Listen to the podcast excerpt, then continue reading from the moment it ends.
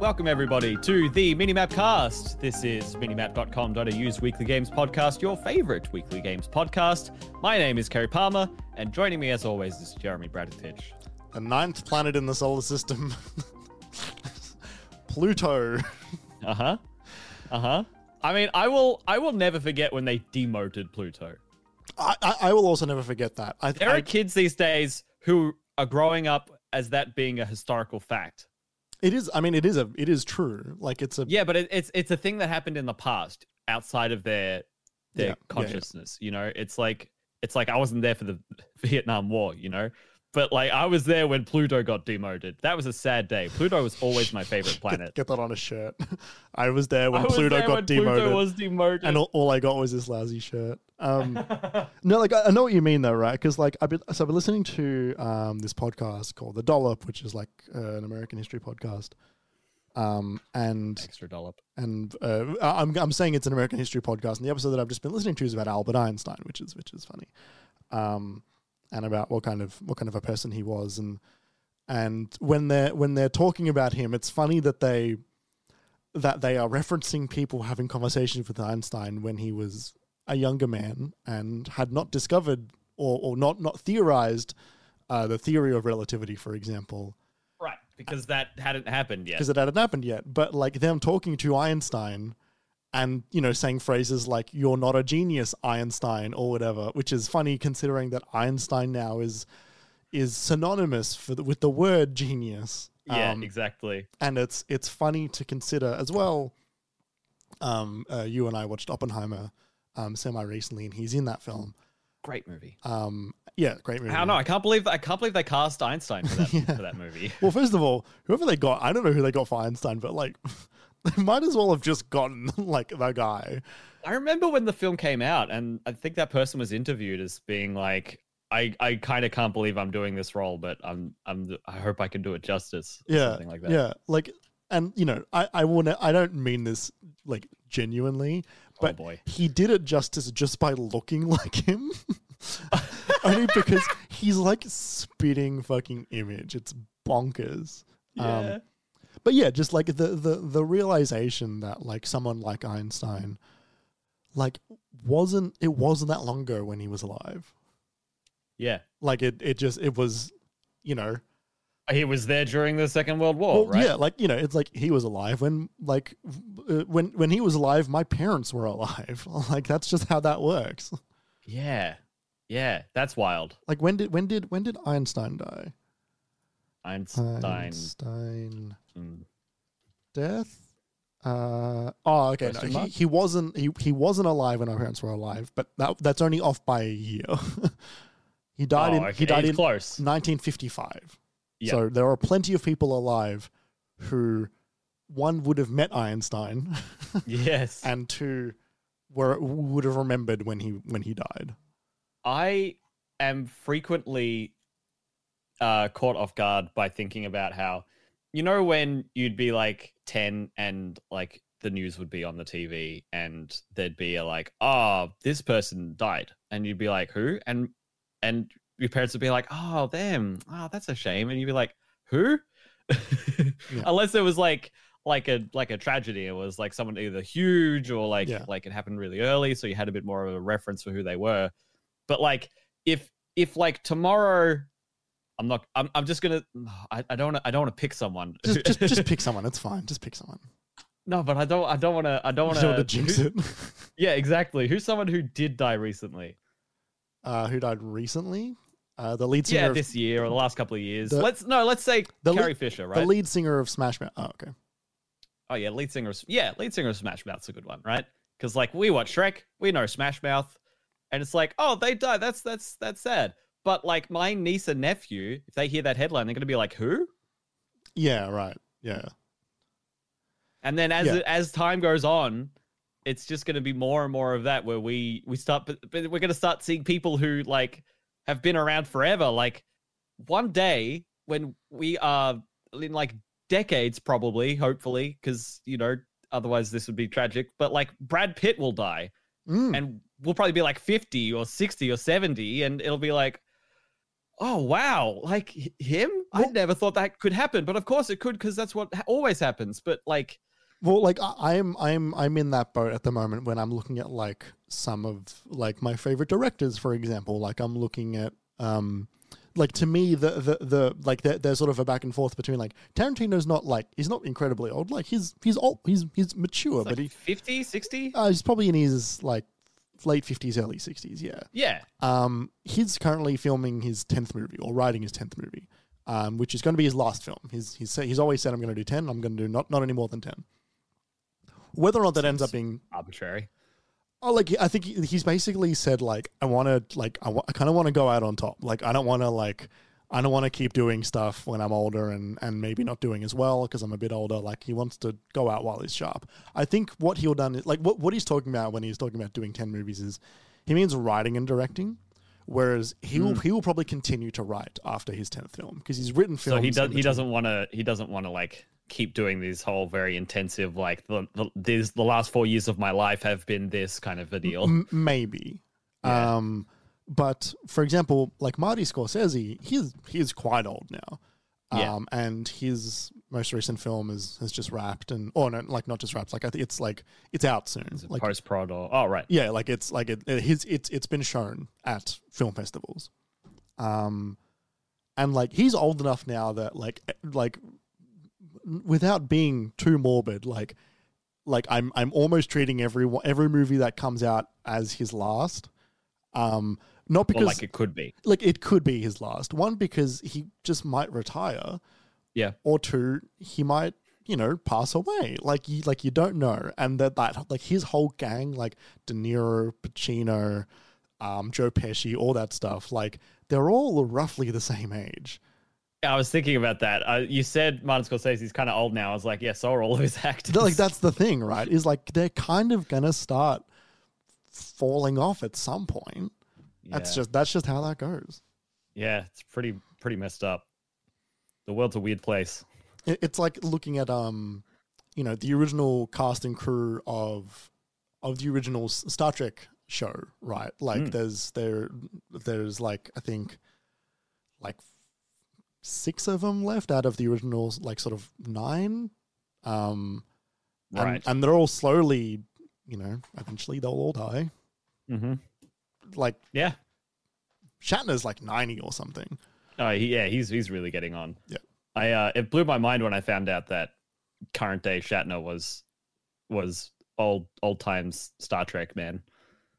Because I only knew him from like like my mum and my brother used to watch Boston Legal when I was like nine, and that show uh, was beyond me when I was that young. yeah same But like you know, he was on it, and we had the DVD, and he's on the covers, and like I was, you know, I'd walk past the TV and not be interested, and he'd be there on the TV, and Yeah. and it was like, oh, that's, oh, oh, like that, because he's he's just, I don't know, still working, still doing like recognizable roles.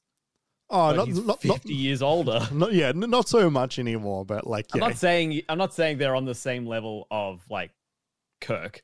Yeah, yeah. You know the other guy in Boston Legal. Do you know who that is?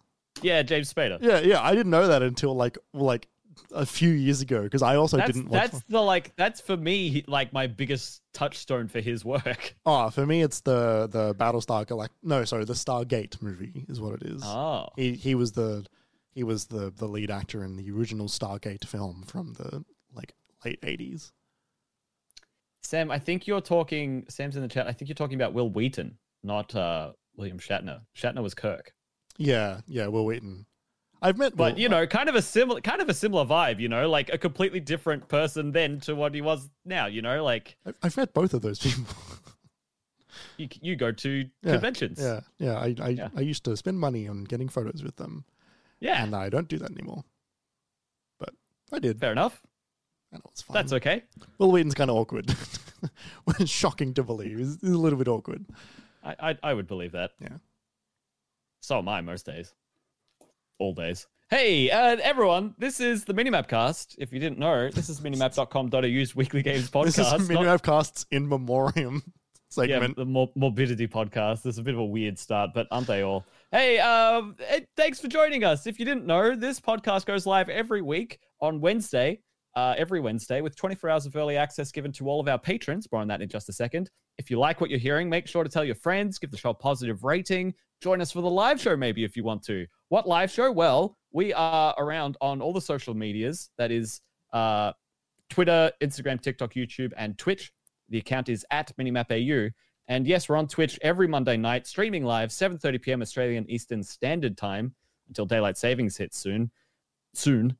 Until daylight savings hits soon. Too many S's in It, there. it- is soon, isn't it? It's like in It'll be probably in about a month, maybe Yeah. a little less. yeah, right. Uh, yeah, it's time to warm up to. I'm not ready for summer. It is. I think. I, I think it's going to hit like a ton of bricks, and Yeah. I'm not ready for it. Yes, yeah. I I am with you in that boat. Yes, we are all in this rickety boat together. Um, so yeah, if you like what you're hearing, you could join us for the live show. It's a really good time. We just had a really weird, uh, st- like uh, pre-show where uh we spoke about uh our time with Cyberpunk recently, uh, which we, we don't even have time for on the main show today. Um, and also what else we're talking about Goofy and Pluto. It things went really it went it, they went in a strange direction. Um, so if you want to know what that's all about, come and join us on the Twitch stream. Um, we wanted to say thank you to Shook for letting us use the Moog Model D Improv as the music for the Minimap cast. You can listen to more of Shook's music at shook.bandcamp.com. And finally, Minimap is completely independent and funded almost entirely out of our own pockets. So, if you'd like to help keep the mics and lights on, you could support us by becoming one of our patrons over on Patreon. Uh, that's uh, for five dollars a month. You can you can support the channel. You can support us over there. It gives you 24 hours of early access for all episodes of the Minimap cast. You get extra bonus features like some press conference watch alongs we've done. Uh, you get recordings of the post show. So if you miss the stream and you want to catch the the shenanigans when we try to name the show uh, live with everyone in chat or come up with topics for the show, we did that last week. You can find that over there. So head on over to patreon.com slash minimapau to help us out. And to and uh, remember, it's cheaper than a latte with oat milk. It's um it's been a light week, Jeremy. It's, Yeah, it hasn't been a big week. No, it's been it's been one of the one of the more quiet ones. it's definitely it de- what it definitely hasn't been is a week where w- there is so much news that the whole show is going to be news. Uh Yeah. definitely not that. No, no, A- not at all. actually, no, that's exactly what it is going to be. Actually, because that that is what it is. Because it it it's I lied. I lied, Jeremy. It's You been lied. a huge week. yes. It's been ridiculous, really. I just realized you need to change the stream info because we're no longer streaming Beton Brutal. Anyway, continue. yes, for the pre-show. Yeah. Uh. Uh. Yeah. It's um. We we so. For for the second half of the show, we'll be talking about the two showcases that were announced and uh shown off within 24 hours of their announcements and within seven hours of each other. yeah. We got a Nintendo and Sony state of play uh, and, a, and a Nintendo Direct. I can't believe they did that. I know, right? so like, weird. especially since the Nintendo one was so heavily rumored. Surely Sony had a good idea, it's not just heavily rumored. It's like like like it's like legit confirmed. well, it- but it's also just like it's storied. Like a September Direct is is like it's it's a yearly thing. yeah, It's like Christmas. yeah.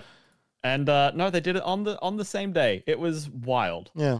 Um, but that's not our headliner today. Our headliner is the game engine Unity. Uh, A game engine that you and I have experience with firsthand from our time at game design school, where we learned how to do that. We learned Unity. We learned how to program in it and deploy art assets in it and use the Unity store and, and use Unity. That's what we know. That's what we learned. And it was they were introducing all kinds of new software and like new updates every three to six months. It was like, oh, they're introducing this. That's cool. And like gobbling up like plugins for things that were like, oh wow, you're going to be able to edit scenes simultaneously with this new in-house thing. That's really sick and all that. We learned on Unity 4 is, is what we learned. Four? 4. And I I I thought I only ever knew it as like Unity like 2017, Unity 28. I thought it was no, that came just after, I think. oh okay. Because because Unity Five was the I believe was the big jump to. Um, there was a cutscene creator tool that got added. Um, as Yeah, but weren't wasn't wasn't our friend Brad playing with that in in our first year? Yeah, but he got a he got an exam he got an exemption to use it. Um, because well, because he wanted to use it, and so he, he made he made a case and said, "Can I use it? Because I want to use this." And they were like, "Okay, fine," but like like you got to make sure that this works for what you're doing. Um, Yeah. I believe that's the case. Um, uh, yeah, um, yeah. We we we learn in Unity. We know Unity. Um, more like more importantly, like Unity is like th- like one of the go-to engines for uh, independent developers. Yep. Um, for Student developers. for student developers, for like medium-sized studios, even for some large, like some large games as well, also can be made It's- in Unity. It's also one of the most approachable engines. It's one of the most competent, approachable, relatively easy to pick up versus how powerful it is engines. Yes, yeah, um, and they uh, they decided uh, like over the past week that they wanted to uh, pull a real life gun out of um, the their pocket and repeatedly shoot their own feet. Um, Yeah. And instead of moving their feet out of the way when they were firing their gun, they put the end of the gun against their feet to shoot Yeah. it because they And then pulled the trigger twice. yes oh more than twice they uh, they emptied the whole clip. Oh, Um, well, yeah. and uh, uh, they they announced a new um, pricing structure uh, last Now, week. Jeremy, in this longer format of the show, I would be interested to know do you, do you have a rough awareness of what the previous licensing agreement is with Unity? I assume it- it's something similar to most engines or software in in in games where it's like you you once you hit a certain uh amount made, which is fairly small, like probably five figures, right? Like you've made fifty thousand, then you need to pay us a license fee for having used this engine to make your game, and then that's what they you know that scales up the more that with the larger the studio is the more they sell through and all of that Uh, um, I, I don't I don't I don't immediately know what it was. Um, what, what I believe it was, it was, it was closer to something like Adobe, where it was like you would just pay a yearly fee to get um, a specific version of of the software. I don't think it was based off how much money you were making at the time. Right. Um, I will I will double if you could double check that while I'm while I'm sort of yep spieling. Um, but my understanding was that it was it was a subscription style um, Unity Pro versus Unity Personal. Um, oh i forgot they added the pro model Yeah. yeah um, which is where they and you know they also take you know money off their asset store and and some of the stuff like like the collaborative features I think were an additional subscription that you had to buy. Um, and there was like it was sort of like more bells and whistles that you could pay extra money for that was worth it for bigger developers to to, to Mm. fork out that money or developers with a, a, a greater deal of success um, to to make their lives easier. Um, but yeah, so the other day, um, on a like what was it? It was on a on a Thursday, I believe. Um, yeah i don't know it feels like a, a month ago honestly. Yeah. um, that uh, let me see, 15, 14, 13. Uh, Yeah, it was like on a, on a Thursday. Uh, Unity announced um, their new pricing structure, which for eligible games, games that hit a specific um, eligibility based on how much money they have made and been over 12 downloaded. Yeah. Yes. Um, Unity would start charging um, a fee based on how many times, or sorry, Unity would charge a fee on every time the game would be installed on a new users slash customers machine. So if 150 people bought the game after this eligibility had been hit, had been Mm. reached, then Unity would start charging a fee on each one of those 150 people that downloaded the game to the developers themselves, yes which is like this is this is a bad decision. um, this is a, a, a very bad decision. So the, the there's it's the, the kind of one that it, it takes a second to dawn on you too it, it, it does it really does it's like, oh well, more money on the developers. I suppose like one install, maybe they bought it for like thirty bucks. So what's twenty cents? You know, like but but yeah, but like, but it's not. It's like the the thing that that I had to initially overcome in my mind is that Yeah. it's not like it's not on every purchase. They're not taking a cut of every purchase. They're taking and a cut it's of every. some games. Uh, that some games are free to play as well. You Yeah. know, like, and then it's pulling out of a different money Yeah. pile. it, it's taking it's taking it, it's it's charging a fee based on ev- on at the time at least initially it was every install um that means if one person downloads the game on their machine and then they have a second computer they want to download that that game to say a second computer say a steam deck they would be uh, the developers of the game would be charged twice against this single user hmm Per install. per install. Now, immediately everybody was like, "Hey, what the fuck?" Like, Hang on. yeah, hang on a minute. Hang Li- li- on. Like, what are you talking about? Like, this is this is nuts. This is this is terrible. What what does that mean? And so the questions started to fly out everywhere. The, the, they initially put up a blog post where they spoke about this and shared some facts, shared a table about how much money you had to be making, how much money the game had to like, have made Yeah, let me clear this up. And then like and yeah, put this put this wild table, um, which is like, like for for Unity Personal and Plus, you have to make over two hundred thousand dollars in the last twelve months, and you had to have over two hundred thousand installs, for example. Um, for Unity Enterprise, which is the other end of that scale, the highest end scale, you had to make over a million dollars in the last twelve months and over a million down lifetime downloads. Um, they would then charge 20, 20 cents per install on the personal and plus which is the, the $200000 in the last 12 months and 200000 lifetime installs so 20 cents per install on that one um, no matter what um, yeah. and for the unity enterprise um, which is the again the higher end I'm, just, I'm i'm skipping the middle only because i'm just trying to just give the, the Yeah, the, yeah. the like ends. it kind of doesn't necessarily matter. yeah um, It's all the same thing. yeah, for the first one to hundred and for the first one to one hundred thousand installs, um, they would charge uh, twelve point. f- Uh, sorry, what's that? Twelve point five cents. Yeah. Um, on on on those installs, uh, six cents on on every install that was between the first one hundred thousand and the first five hundred thousand. Two cents on five hundred thousand to a million. One cent on one million plus they seem kind of arbitrary.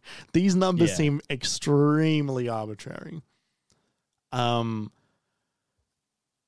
and they said like this is going to take place uh January first, twenty twenty four. Like they they just said and that they also said it will apply retroactively. it will apply retroactively. So I think So for people who have made their games in Unity and have already sold it and made their money and have re re spent it into building out their studio or or new hires or their next project, some of these devs are about to be slugged with a five, six, seven figure bill. So, so I'm, I'm not sure if that's like I like I, I was never clear if that was the case. That was always the part that has still struggled. I've struggled, struggled to wrap my head around. Retroactivity. Well, because like I know that what they're saying is the retroactivity would take place, but I didn't, I couldn't wrap my head around as if they would then immediately charge you that bill, or the retroactive data would come into effect, and then at that moment they would start to charge if you were instantly eligible. Right. Yeah, I, I, I was never super, cl- I was never super sure about right if it was going to determine eligibility rather than Yes, um, a ret- per download fee. I mean, that would be better, but you know, I'm not going to put anything past them at this N- stage. No, and neither am I. And I think one of the biggest issues with this entire thing is how much this doesn't make any fucking sense. Um, it, it goes on to raise even further questions about subscription services like Game Pass.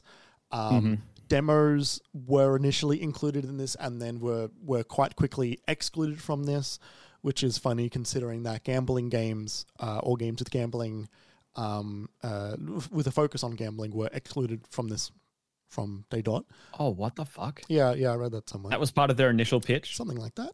Um, Oh, that's gross. uh, free to play games would just get kind of fucked by this if they don't have really intense um, uh, microtransaction uh, implementation. and that and that's part of the thing as well, right? Because haven't they? Don't they have some sort of in-engine monetization program that they can offer that they were offering developers that they're trying to get people to use? Or am I pulling that out of my ass? Uh, I'm I'm not familiar with that. Maybe I'm not sure. Okay, maybe I'm pulling that out of my ass. Don't don't don't don't quote me on that. Something you can quote me on is I do have at least one of their previous payment systems. So this is uh this was 20 this was announced 2016. So this is when we were studying and they went from Unity 5.x uh, in 2016 to Unity 2017 in 2017.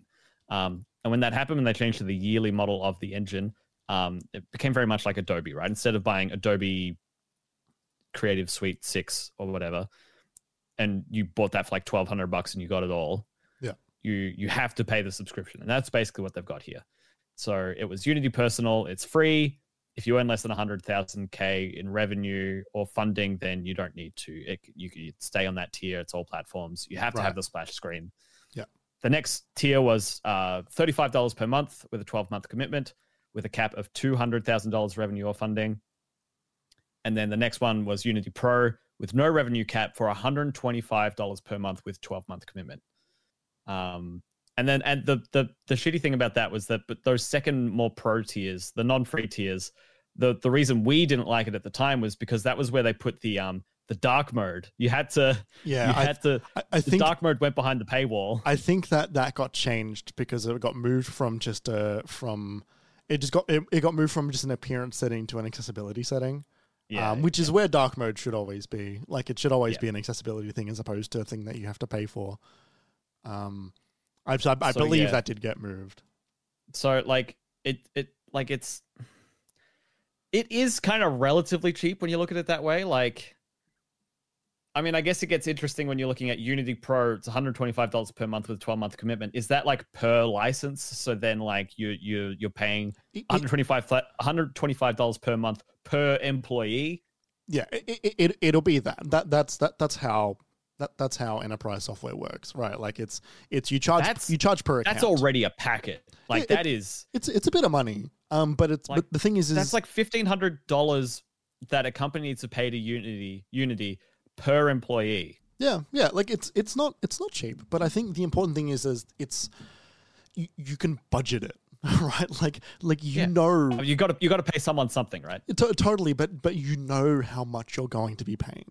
You know the thing that is that everybody is is rightfully so up in arms about is that there is suddenly this dramatic, intense amount of uncertainty around how much everybody's going to be paying at any at any given moment, right? Um, and, and it also reads as a bit of a like uh uh a reason to not want to have your game be successful too it's like the more successful it is the the the, the more you're going to be charged and it's like and it's it's it, it puts this intense metric of of success or or this even intense metr- metric on like on the ability to make games Hmm. is now like is now intrinsically tied with how much money it is going to make and continue to make which Yeah. is just like first of all not what unity is like known for. No it's definitely not what it started as. No and also not what games and art is. This is the equivalent of adobe charging you or i every time someone downloads a png we've exported yeah or like clicks play on a video that you happen to export from premiere in the first It- place yeah, yeah. It is. It is. It is such a such a like aggressive money grabbing technique. Um, and so you know there was like there was dozens and dozens of studios and developers. Um, you know.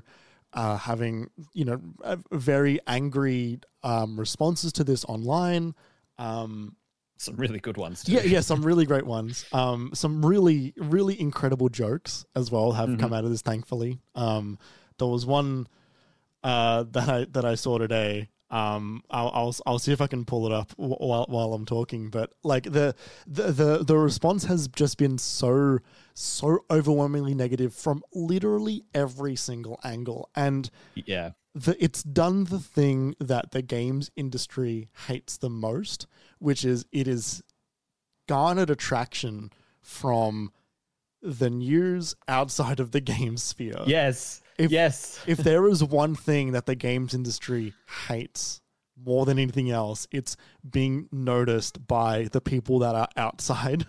Yep. Yep. Exactly. Um, it's like if, if something's gone that badly that like yeah, you hear about it on like the radio in the car or yeah, like yeah, you just uh, on like ABC News or whatever. It's like, oh fuck. totally right. And and And then you don't know what kind of reporting you're going to get on the issue, and people are going to ask you about it, and they're not going to have the right info, and it's going to be too big to talk about, and you're also annoyed about it anyway. Yeah, and and immediately they they cannot control the narrative anymore. It has gone it has gone so well beyond what they can ever consider talking about. Yeah, Um, it's just like a, a gigantic collective. Fuck. Yeah, yeah. Um. So yeah, like this this goes down terribly. Everyone is rightfully very upset, and then for the past five days on Twitter and, and other social media platforms, all I see from game developers is them trying Godot, them trying Unreal, them trying Game Maker, and which stu- is which is no, it's not a small deal. It's a huge deal to have to do that.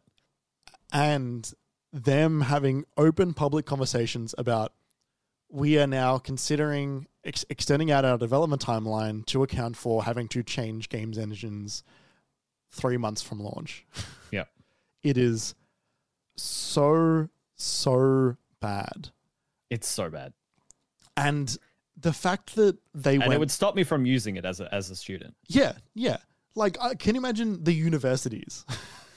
can you imagine? there'd be no reason for them to teach it. It would be it would be such a red flag to everyone who had seen it because it's making news everywhere. yeah, And that anyone who's like, "Why are we learning Unity?" and they could be like, "Oh well, it's what we know." Is like, no, I'm not.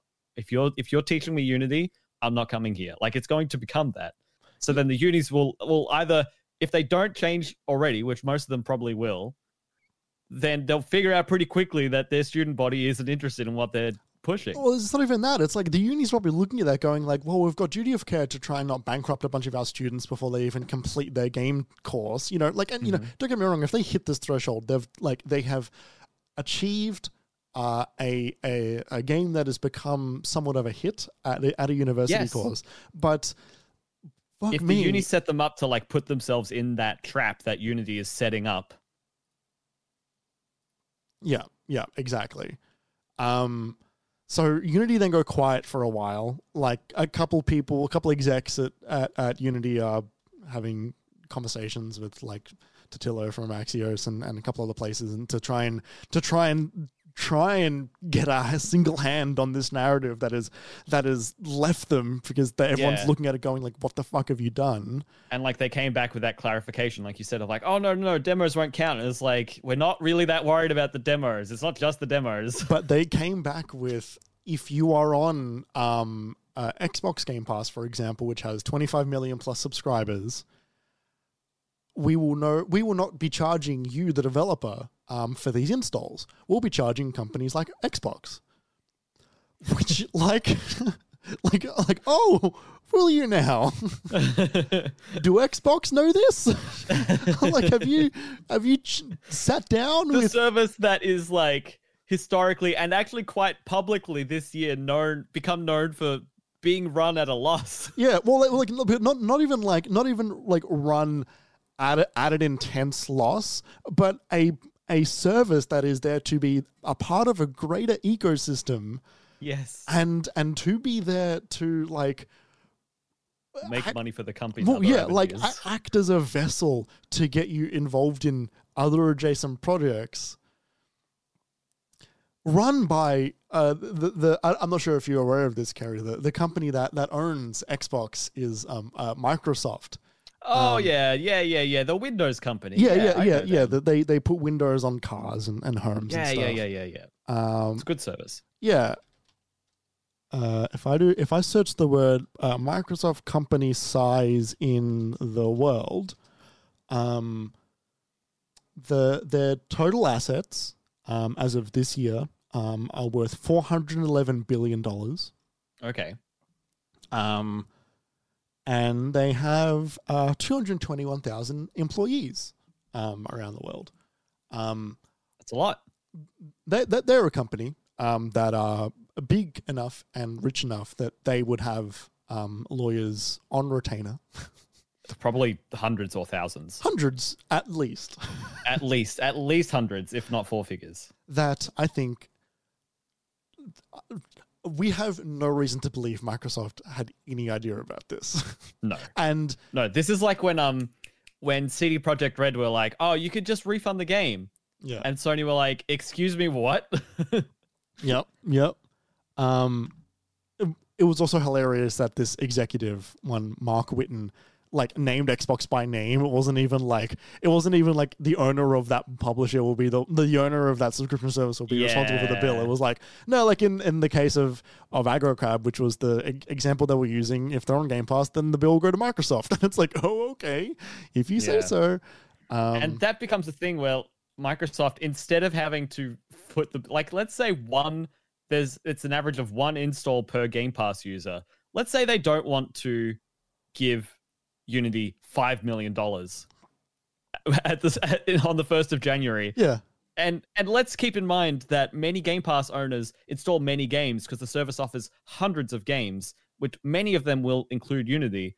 So like I imagine there would just become a policy for Xbox if that were the case, where they would just say no Unity games. Yeah, no Unity games or like or we're rate limiting Unity games. It's like, oh, we've Yeah. we've hit a point where we actually don't want to pay this anymore um, until next month. Yeah. Um, and so therefore we will uh, halt downloads of Unity games.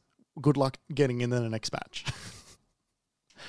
um, uh, it goes on. Um, uh, the, the, the there are other examples that get thrown around um, over the next over the following days. Um, but today, Kerry, um, today there Okay, was um, uh, an update from Unity. Um, they they they tweeted. Um, I've just lost it. I know I bookmarked it. Here we go. Unity said on Twitter, "We have heard you. We apologize for the confusion and angst the runtime fee policy we announced on Tuesday caused." Interesting word, angst, confusion. No one was confused. all of all of this hand wringing instead of like it's like oh you're all you're all so concerned. Oh no. We are listening, talking to our team members, community, customers, and partners, and we'll be making changes to the policy. We will share an update in a couple of days. Thank you for your honest and critical feedback. So, So nothing there yet. Just to like hold, hold nothing there yet. The, the thing is, it's too late. it's it's too late. They have you can't you can't unset something on fire. No, and you can't get these devs to turn around and come back to Unity when they've just spent the last week trying to figure out how to get as far away from it as possible because it might tank the company if they don't. Like, like the the the ho- the, the horses have bolted. They're out. They're out of the stable. It's over. So th- there was also in the past there was uh, a line included in their terms of service agreement, uh, which says that when you download a version of Unity, you will be able to get um, a terms of service that is attached to that that version of Unity, and that is your terms of service. So your terms of service is intrin- intrinsically linked to the legitimate copy of Unity that you have installed on your machine. That way, if something changes down the line, um, your terms of service will not change uh, to an updated version of the client that you are using. It will stay attached to the version that you are using. Um, they Like, made that's the that's the one you paid for. That's the those are the terms you get. they made that change a little while ago as a show of good faith, um, which I think is I think was was uh, a good faith thing for them to do. Hmm. Um, that that line is gone, um, and they have said they have said publicly that if uh, that that from now on this is the terms of service. They are doing the Star Wars like I've altered the deal. The prayer don't alter it any further. Um, kind of kind of line there. Um, and one of the lawyers who wrote something somewhere said something along the lines of like this is this is ground legitimately in California law, which was hilarious to consider. It's like uh, this is legal actually. Yeah, but also like, like okay, we're gonna send the fucking California cops to me in Melbourne or whatever. Like, what are you like? Yeah. What are you talking about? Um, th- they have removed that. That that no longer exists. They've deleted their GitHub repository, um, which included all of their terms of services. That was not done last weekend. That was done a little while ago. To be to be fair, um, you have to wonder how long these changes were, were in the pipeline, but but yeah, the, the they didn't delete the the GitHub repository of all previous terms of services days before this happened. Um, No, it's still it's part of a general trend though, right? Yes. Of more business forward, money making, these things don't happen in a vacuum. anti developer decisions. Um, so uh, Rami Ismail has has quote tweeted this this statement, um, uh, saying And he's had a bunch of great things to say about this. Totally, totally. Uh, saying it's terrifying to think Unity leadership dragged this over the weekend, leaving every studio out there with genuine existential concerns, and even now cannot simply go. Our intent is to drop the per install fee we have. What? Uh, sorry, and and and cannot simply go. Quote: Our intent is to drop the per install fee. We have to be worried longer, and we have to keep talking about this. This is a trust issue. Devs spent the weekend trying Godot and Unreal for the first time in their lives. One developer managed to port their text based game core over to Godot in 14 hours of work. Studios prepared to apply for some porting grants to Unreal. These steps are significant. The biggest irony is in their hunt for big money, Unity had to destroy the one thing they could have helped regain some trust a terms of service clause that says they can't change this terms of service retroactively. The very clause that existed, but they revoked ahead of the runtime fee announcement.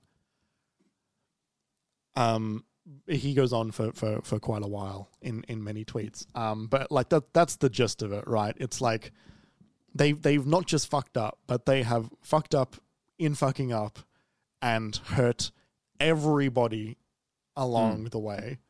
and Um, and gotten in their own way. And and like they've made it much more difficult for them to be able to achieve the goals that they wanted to achieve with this policy. Yeah, they're going to lose thousands of users and developers with this. They're going to lose all of the unis. They're going to lose so much from this. Yep, yep.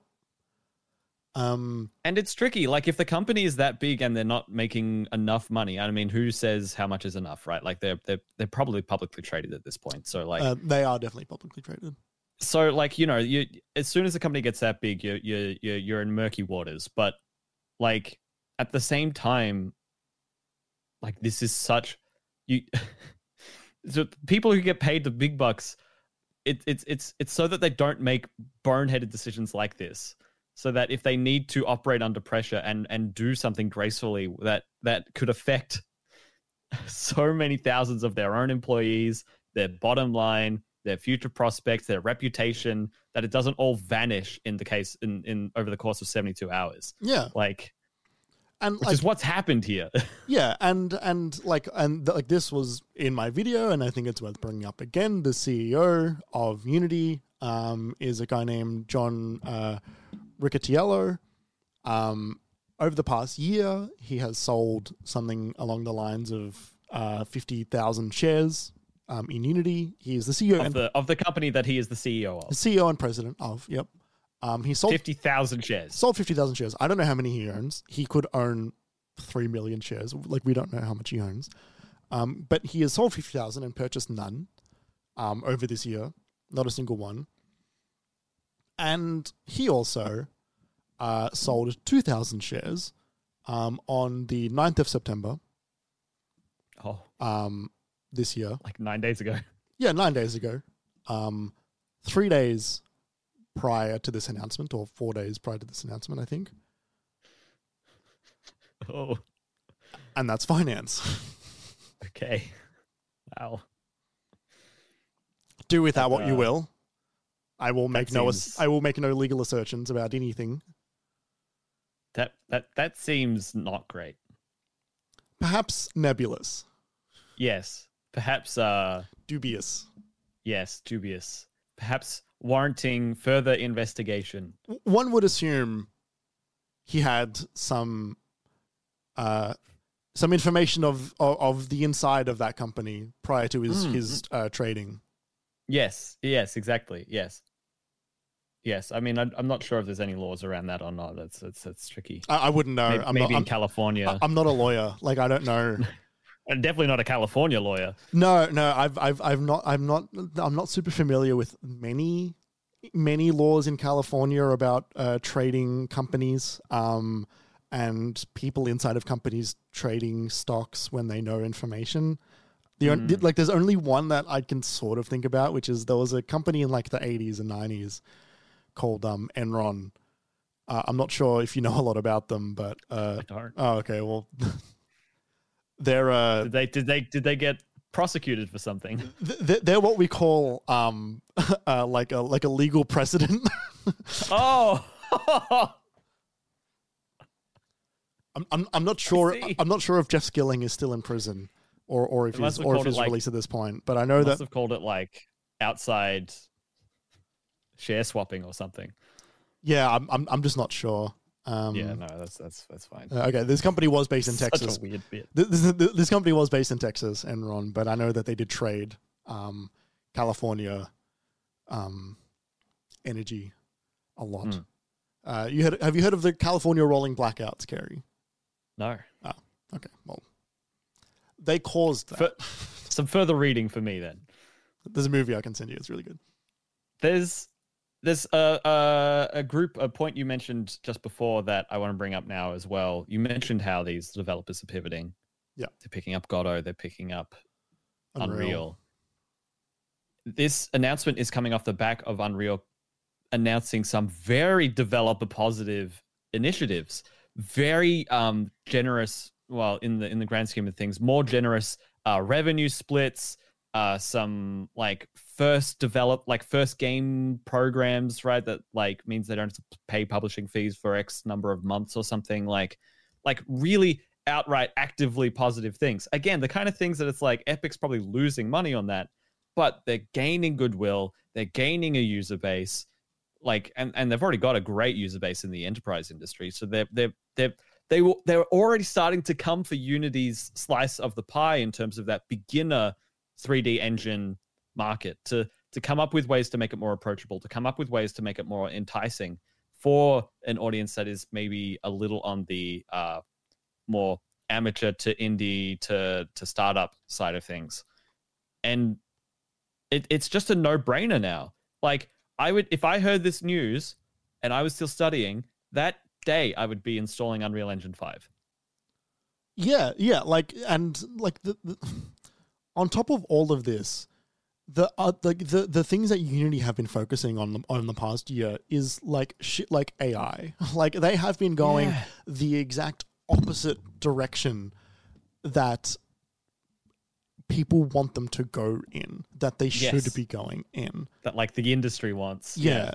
Um like and you know the the head of the company is is is been a is been a, a, a gaming company executive for quite a while. He used to be the head of EA for for a little for a spell there. Um in, in while he was the head of EA, he's been quoted to say on investor meetings, and the audio is out there on YouTube. You can still listen to it. The only version of the audio that you can listen to, uh, or that I'm about to talk about, has got um, the Darth Sidious music playing over it. I couldn't, I legitimately couldn't find one without it. um, because that's the only edit that's out there that people keep resharing. But he's Oh, uh, that's funny he was suggesting that you know when you're playing a video game for six hours, you're a lot more uh, price like uh, you're a lot more inclined to spend money when you've been gaming for six hours. So right like you're numb to the spending you're numb to the spending. So we should start charging people who are playing Battlefield a dollar to reload their weapon.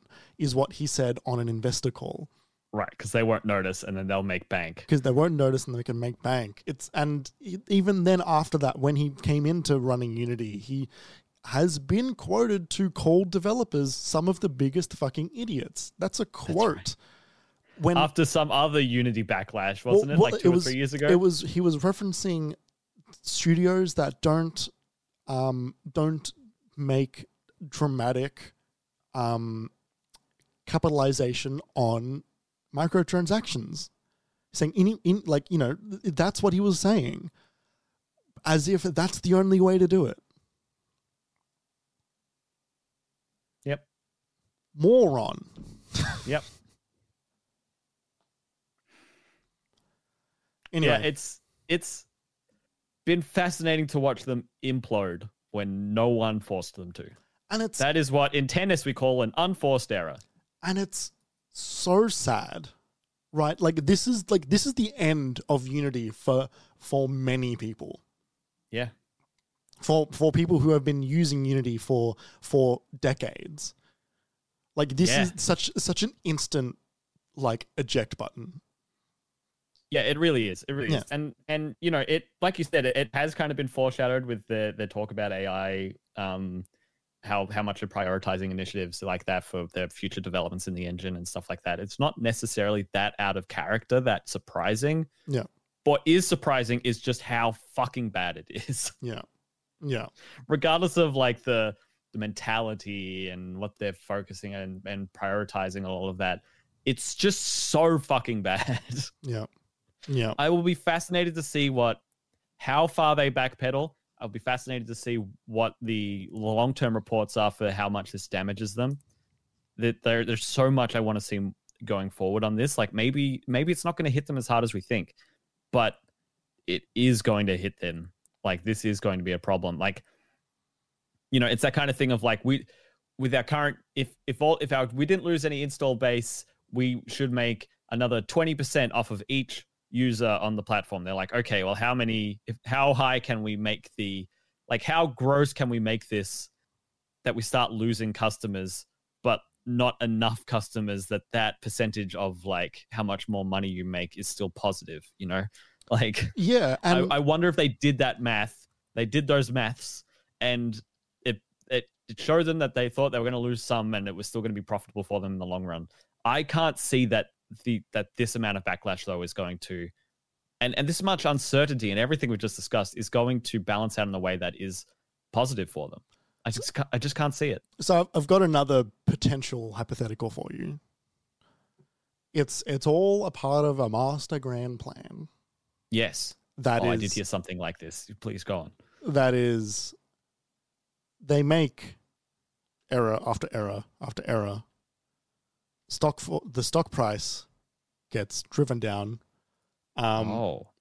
I've got it like so. So according to um, the the market summary on just on the homepage of Google when you search Unity stock price, um, in the like uh, year to year to date. Oh no, no, sorry, not year to date. Over the past twelve months, um, uh, year to date, it's actually up 34 percent, which is interesting.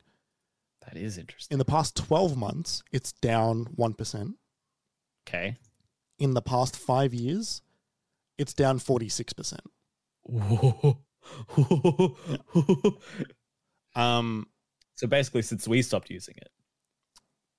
Uh, sorry, sorry. That's that. That's past five years. Sorry, my like. th- th- let, let, let me re let me re-say that because I, I now remember why that this looks so much worse than what it is.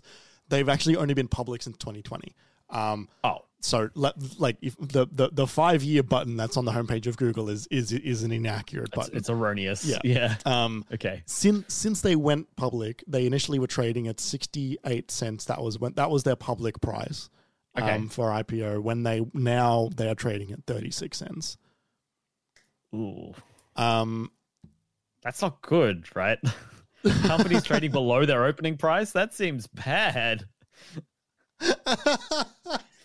No, but like Sorry, I, I don't know whether companies typically like open at a certain price and it goes down and then they build from there like whether the opening price becomes like a number that they completely disregard or not I'm not. I'm not laughing at you. I'm laughing at yeah the. yeah yeah no I, I'm, I- I'm I laughing know. at the sentence like the like hmm they they that's bad yeah like the they're down 46 percent in in in three years like is that bad just, just like the raising your hand like Homer Simpson is that good I have a question um at the end of the year if they if, if they if they hover around there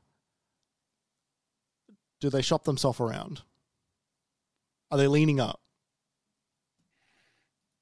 why would they do that? Why wouldn't they try to sell for a higher price? All right or they it, would they be selling for too high a price and well because be- because people want to buy them on the cheap. That you, like you you sell off a bunch of stuff you bring your price down you make yourself look appetizing so you can get bought so that your president your ceo uh, who is in this case the same person um, gets then a two year contract to say all right we'll keep you on for two years and then we'll revisit that and then at the end of that you'll get a you'll get a payout because you get a golden parachute because any time a company gets bought by another company, they give the CEO two year as a contract, which is kind of like a little like, yeah, you did it, mate. They, Yeah. they keep you paying, and then at the end of it, everybody goes, All right, it's time for you to move on. And the person goes, It is time for me to step aside. Everyone looks like a hero. They get a giant payout, and someone else gets to own them. That's how that's that's that's the that's how it works. if that was the if that is their intention i find that We're so speculating, by the way. We are definitely speculating. Continue. Oh, absolutely. I just want to make that very basically clear. hypothetical at this point. Yeah. Um, pardon me. If that was their intention for something like that to happen, that would be so. That would be such a flagrant disregard. It would, it would show such a flagrant disregard for the thousands of lives that those decisions affect, not just their thousands of employees, of which they have thousands, not just the many, many studios, but also all of their employees and all of the developers who have spent that time training up for what will essentially become a, an engine that no one wants to touch anymore, a, a poison chalice. Well, Like, th- but that, but then the company that that buys them, right? The company that comes in and purchases. oh, they can they can rehabilitate, sure, but that will take years, Jeremy. well, but like the, there's something to be said about fresh owners undoing the bad decisions, coming in and saying, "Hey, all those decisions, they're gone. They're retroactively gone. You don't have to worry about it. Come back in open arms. Remember the unity you know and love." You got, you got to admit, like ten years of being in a in a program, there's something to that to be excited about. To say like, I can go back to the thing that I know. while I agree, like what we're talking about is we know the sales process for a company being sold off like this. It takes it takes months of shopping around. It takes weeks then to confirm with a single person or a single other entity, and then it takes more months, sometimes years, to actually finalize the sale. At which point, like you said, the CEO of the company is probably going to remain as the CEO for at least two years. It's going to take years for any Maybe. kind of change to really funnel through and permeate that that brand. And if the company that did buy it did like suddenly revert it, that that kind of looks bad on them in a in a way because they're like, we bought this thing that we think wasn't doing well, so we could completely change it. But Like, they're- have you considered it would make them a lot of money? I guess I I guess I haven't. because Yeah, because they can I, look I at mean, that I don't know say, what's worse, honestly. Them doing this on purpose or them doing this accidentally, like Yeah, like incidentally, like Yeah. like or both, like it, like one factor, like parts of one and parts of another. Like it it also it's just bad. It's so bad, Jeremy. Yeah. Yes, it is. You know it's bad when my arms are up above my head. Yeah. Like yeah. I'm like Kermit over here. Ugh.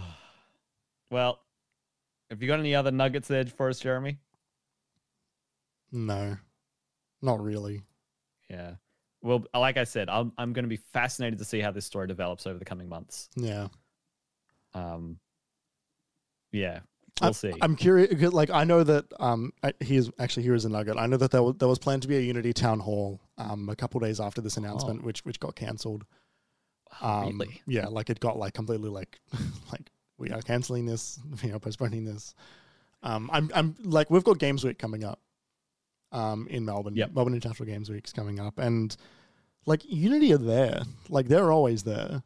Like I'm cur- I'm like I'm I'm curious just oh, as the engine individually. well, well, both, right? Like there, there, there's Unity reps in Australia. Australia is probably one of Unity's biggest markets. Um, Yep.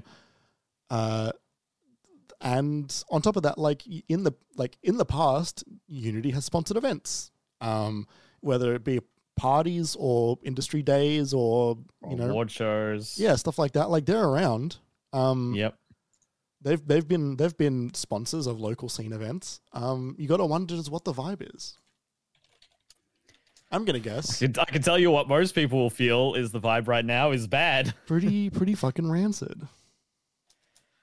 All right. Well, with that with that said, we're going to toss it to a break now. When we come back, we're going to go over the Nintendo Direct and Sony State of Play that happened last week. It'll be a fun palate cleanser. We'll be right back.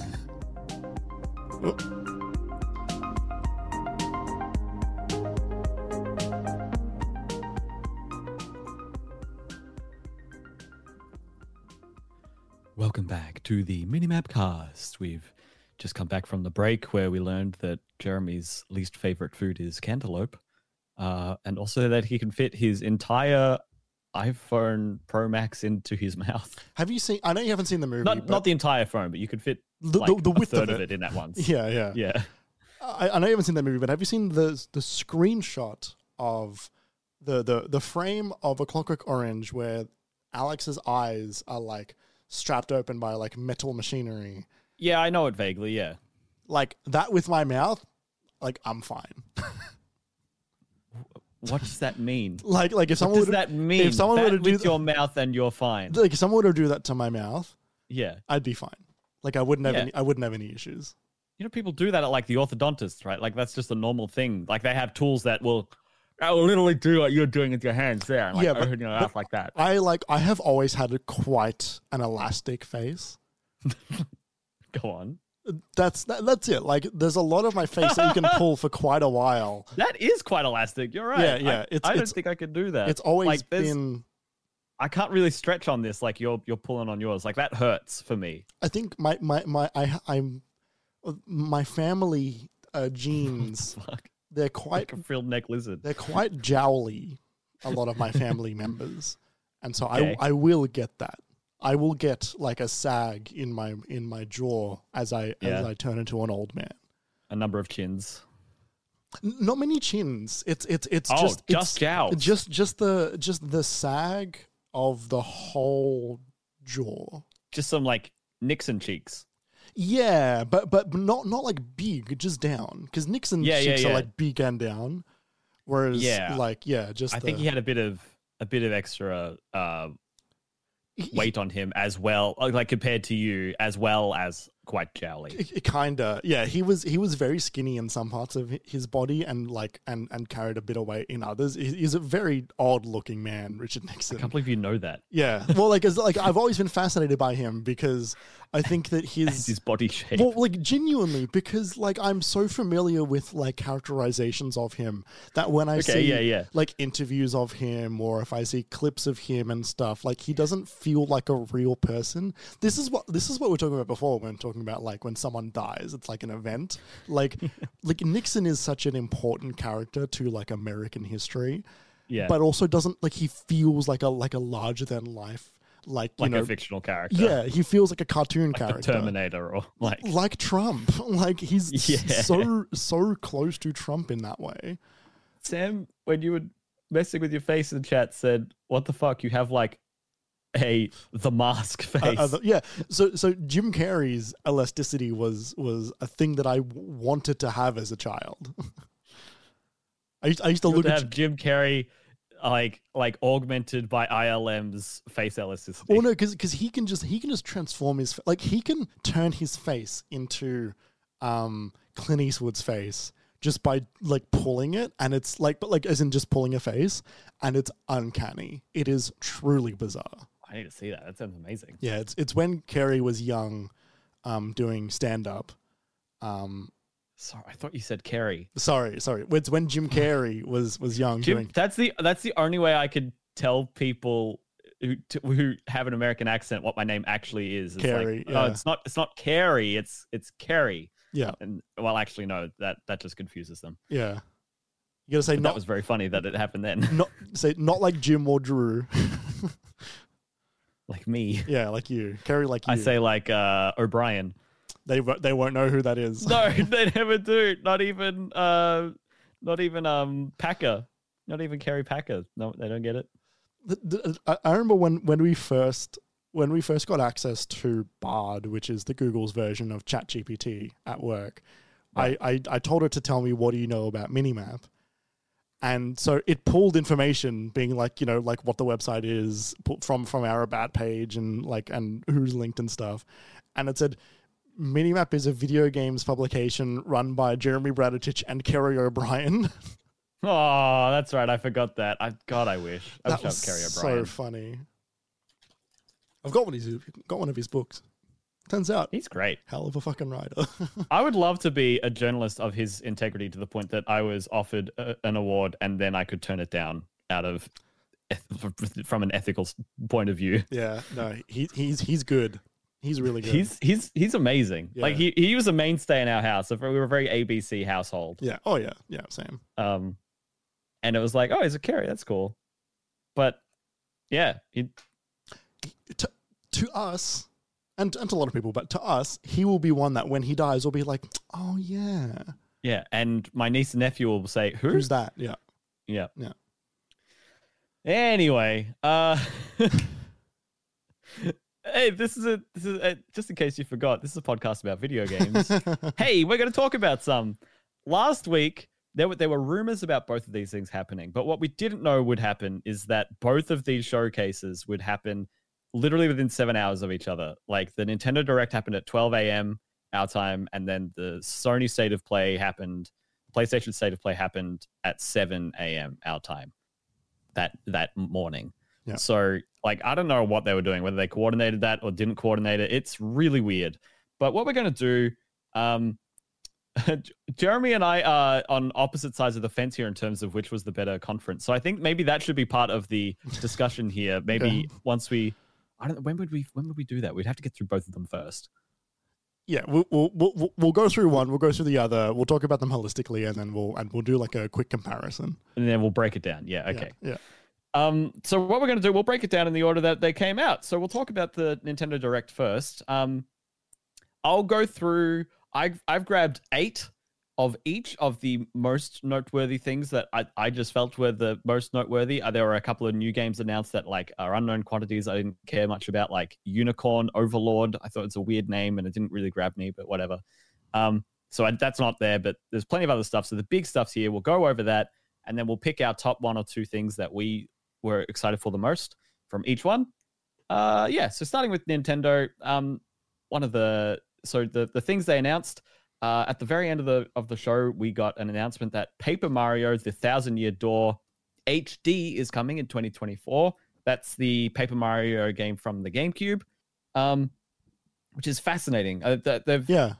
they've remastered one uh Mario RPG before with um uh, the Mario and Luigi Superstar Saga, which was the first one they made on GBA. They remastered it for um 3DS. I, I really want to play that actually, and they gave it like a second, like a like a Bowser story. Bowser, yeah, Bowser, expansion Bowser's thing. Inside Story, I think is what it was called. No, that was that was another game. That oh, was that's another right. RPG Yeah, that was a different game. Yeah. Yeah, but it was something like that in the at the end of the remaster. So it- it's interesting seeing a remaster of the of a of a classic RPG, not the first one on N64, but the one that is most like a sequel to the first one that we never got again, which was Thousand Year Door, which everyone who has played it absolutely adores. Like the people who love this game don't shut up about a Thousand Year Door, and I'm very excited to give it a go. Yeah, yeah, me too. And it's like, and it's a, it like they've looks like they've done a lot of work on it as well. Like they've, Yeah, they've, looks they've- really like, good. They've like sort of like ground up remade it. It's it it seems. Yeah, like full Um, like new new lighting and all the texture work is up to up to par. It's it looks great. Um, you know, it's all it's all Funny texture work because it's all it's all 2D and it's all like crude 3D shapes. Um, Well, like it, it's a 3D game. Like it's like it's yeah, no, it is, it is, but it's not like there are that many 3D meshes of like characters. You know, like there are, there are 3D environments and that's kind of it, yeah. and a few enemies. Yeah, but like the, the, they've even changed the style of the 2D characters to closer resemble um, Origami King, from what I can tell. Oh, not not not like not dramatically, um, but, but just kind of in like an upres kind of gets it closer to that. like anyway, I, I, way. I think that they're trying to make the Paper Mario franchise seem a little bit more cohesive than it's ever actually been. Um, Yeah. which which is that that's fine. Um, uh, they've they've they've removed Mario's legs is basically what I can tell. Um, because he had extremely short legs, and now he has none. Oh, it's just like it's got- his body goes onto his feet, yeah, yep. and his feet just like They, flip they up waddle. and Yeah, down. they waddle. So that's Um, very cute, and yeah. that's that's that's pretty exciting. I am glad that that is being modernized because it was just stuck on GameCube. Yeah, like, totally. Yeah. No, no Well, stuck on Wii. ifs ands about it. You know. yeah, like stuck on Wii, but yeah. Yeah, yeah, yeah. Well, but yeah, but you couldn't buy it digitally, and I mean, you can't now anyway. But like, Yeah. you know, you never could with that one. So yeah. Uh, speaking of remakes, they also announced something I I never thought we'd see, which is um, the Mario versus Donkey Kong remake, uh, which was the original Game Boy Advance game, which you and I were talking about. I want to say a month or two ago on the show. No, it was more recent than that. It was actually last week because because What? because this direct was like all but leaked recently. Oh yeah, no, no, that's right. Like you did mention the you did mention that with the leaks. I feel like we spoke about it a month or two ago though, because I remember you telling me about the old ones and how they're much more different to the first ones. Maybe when they announced GBA coming to the system. Maybe I don't I don't, I don't, Um, I don't super remember that because to me they're kind of all the same game. But maybe Well, that's the thing. That's what we found out when we spoke about it. They're all very different. Like they're not all like yeah, because you were saying the one that you really liked was more like Lemmings, right? Uh, Which like this game isn't. The first Mario vs Donkey Kong game, this one that they're remaking from GBA, is not a Lemmings game. no, but it's it's still you still have little guys that run around. You don't control them. No, you collect them. They're the end goal. You Oh. are Mario in this game. Oh, okay. Yeah. Well, I mean, like, Anyway. like you were Mario in the one that I played as well, but the lemmings were also there. No, but while- you're only Mario.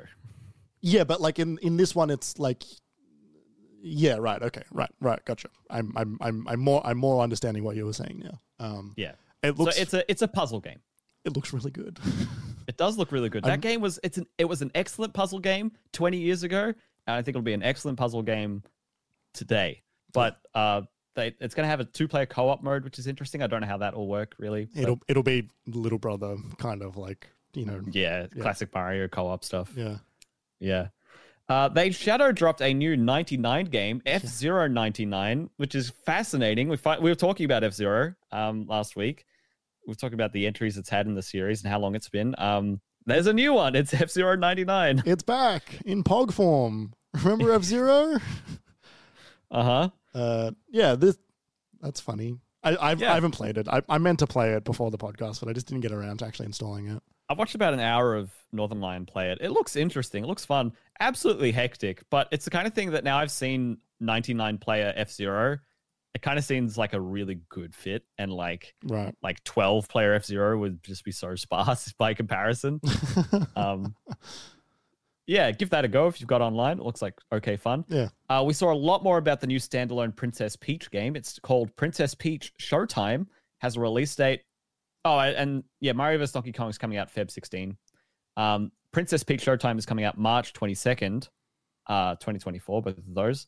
So yeah, we saw a whole bunch of things. It's about the, the game's about she's she's in a play and then something something magic wizard evil wizard and then she has to get through these play scenarios and defeat all the evil then she can change her outfits and she becomes like a musketeer or a or this or that and that's the game i um a lot of people really buzzing for this one Yeah. Yeah. i found the reveal a bit disappointing personally Oh, really? I thought it looked really fun. I mean, it does look fun, but I saw that as like a why couldn't Peach just actually go fight a wizard? We don't need this artifice of the she's doing dress ups and it's a theater and it's like like it kind of strikes me as like a she couldn't handle a real world version of this where, where like Mario could. Like those were the lines that I read between, I guess. And it just it just kind of like like I'm sure it will be fine and be fine, but I, I saw that and I'm like, eh.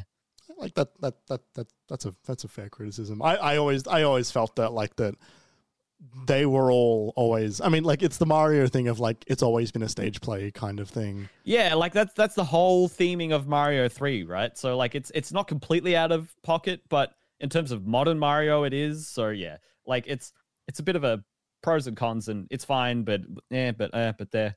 I hope it's great. I hope it's fun. Yeah, I'm, I'm, it does I'm, look fun. I'm I'm I'm pretty excited for this. I think it looks like a lot of fun.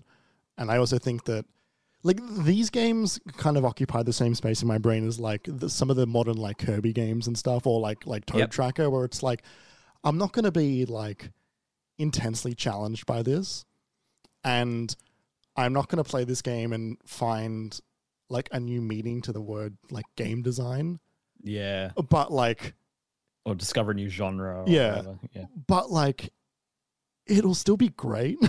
Yeah. like like Yeah. you know like it's got the it's got the you know the Nintendo Touch. It's got the like all like it, it'll come together as like a fully realized thing that like you could look at and you go, yep, they kind of 100% executed on this. Yep. Yep. It'll be fun. It'll be tight. It'll make you smile. yeah. And sometimes that's that's that could be a high bar sometimes, and it's nice when it gets cleared. Yeah, the amount of games I've played this year that did not make me smile.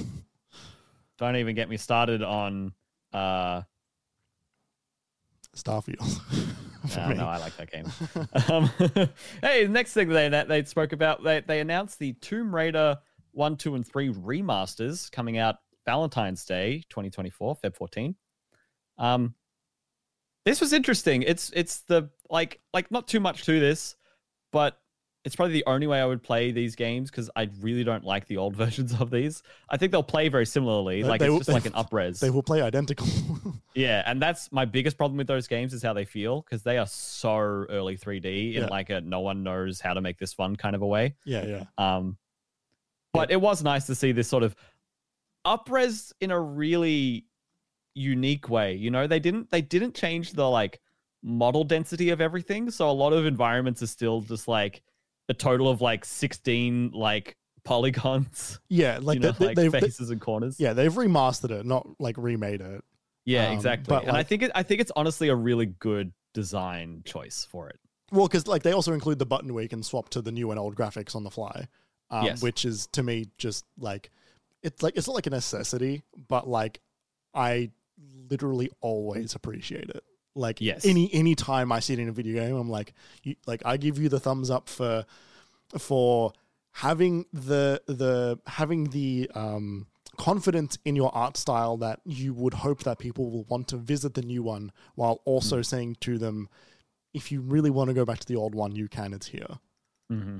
um you know obviously And a lot of people will because it's there. That's an iconic set of games. yeah yeah it's it's you know the gold standard for that is you know like halo does that for example and it's it's so good in that It's not many games that do it. no no it's it's it's it requires a bit of i think humility that perhaps not every game like look it, it requires two things. It requires humility in that in saying that like people will love your art style. Here's a direct comparison with the new one and the old one and also here's the old one if you want it. But it also requires you to run on the previous engine. Yeah, um, which if they're if they're remaking the game, then obviously they can't do that. They can't do that for like Final Fantasy or Demon Souls, but Yeah. they could have in some instances in some games that I think they made a worse art style when they redid it, but they didn't include the the new version. So they didn't Hmm. include the old version, like Grand Theft Auto, for example. right.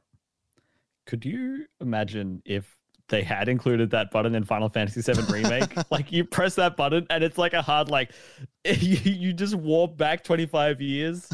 And like, if you play too much in the old version of the game, you skip like a third of remakes content in an hour. That be Uh, so funny. Well, it's kind of like how you can play as original Lara Croft in the modern Tomb Raiders. oh, like poly, like low poly. yeah, yeah. yeah, but with Yeah. modern lighting. Yep, yep, yep, yep. And environments and literally everything. yeah. And, she, yeah. Uh, next up, they showed off uh, Splatoon 3's next uh, expansion as part of their expansion pass. Side Order looks to be a bit of a roguelike mode uh, Yep. where you go through and you unlock various modifiers and power ups, and you can use that to tweak how you go into a run and it's repeatable and like wave based. and Yeah. looks cool, very like kind of white, chromy kind of color, and then you, you the the way your ink your ink colors are turned by your modifiers that changes each run. So that that looks fun. People were vibing this one. Splatoon, the final shape. Yeah, I also saw people uh, refer to it as um, Nia, very similar to yeah, Nia, yeah, yeah. but I think only in aesthetic and nothing else. Yeah. Uh, a, a quick one here: Trombone Champ was announced to be coming to the system. It has motion controls as well as IR, IR controls, Yeah, yeah. which is great. So you could you could you could hold the the the, the right Joy-Con like on your on your shoulder and uh, and use your other hand like a slide pretty effectively. Um, it also has four player co op though, which I don't know if Trombone Champ has had before, but they Yeah. showed that off, and I was so smitten with the idea. It seemed absolutely hilarious. Have you played that game? No, I haven't. I haven't. I saw I saw like 10 minutes of video on it and I was like, I need to leave this alone and forget it happened so I can come back to it and have the best time when I come back to it. Yeah, it, it's it's funny. It's one of those games where like you don't want to get good at it because getting good at that game is boring. yeah, yeah, yeah, yeah. because it's just hearing a trombone. Yep. And like not a great trombone. yeah, Yeah. It's not like Guitar Hero where it's impressive.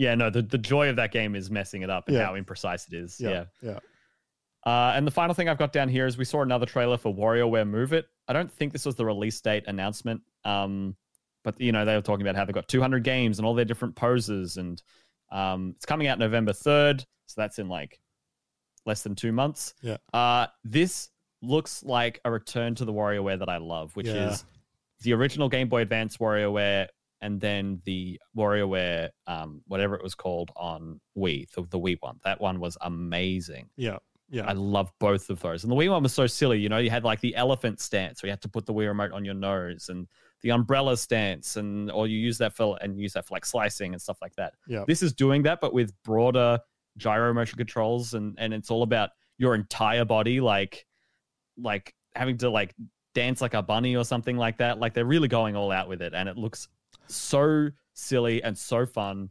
I'm so perfect excited party for game. this game. I'm so fucking Yeah. excited for for a good new WarioWare.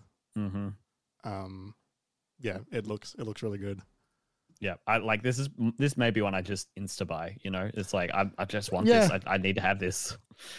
like honestly like like i'm i'm, I'm looking at because like yeah okay so like holistically like there's there's a lot of now to it's this is like a six month direct right this is like here's a lot of our stuff that's coming out between now and like late march Well, yeah, this is that that was exactly right. This this showed us what they're doing for the end of the year and the start of next year with a couple of teasers for 2024. So maybe a couple of things heading into the middle of the year. yeah like Um, uh, like pa- but- pa- paper mario thousand year door for example only having 2024 i think And that'll Splatoon 3 side order. yeah um similar time. well like well specifically paper mario um that game came out in 2004 Yeah. specifically that game came out in july of 2004 good chance they'll try and hit that 10 year sorry the Yeah, the, the, the, the the 20 year anniversary. Like it's it's i know i did it again. I, I did it in the tiktok that i made and i did it again. Um i don't know how to count um the yeah like i think that like there's a good chance that's going to be I mean, why why wouldn't you? why wouldn't they? Yeah. Um, it, interestingly, people have looked at that trailer and have kind of put together that that game it looks good, but it's running at 30, Okay. whereas the original ran at 60. Oh, Yeah. Fascinating. New hardware launch game?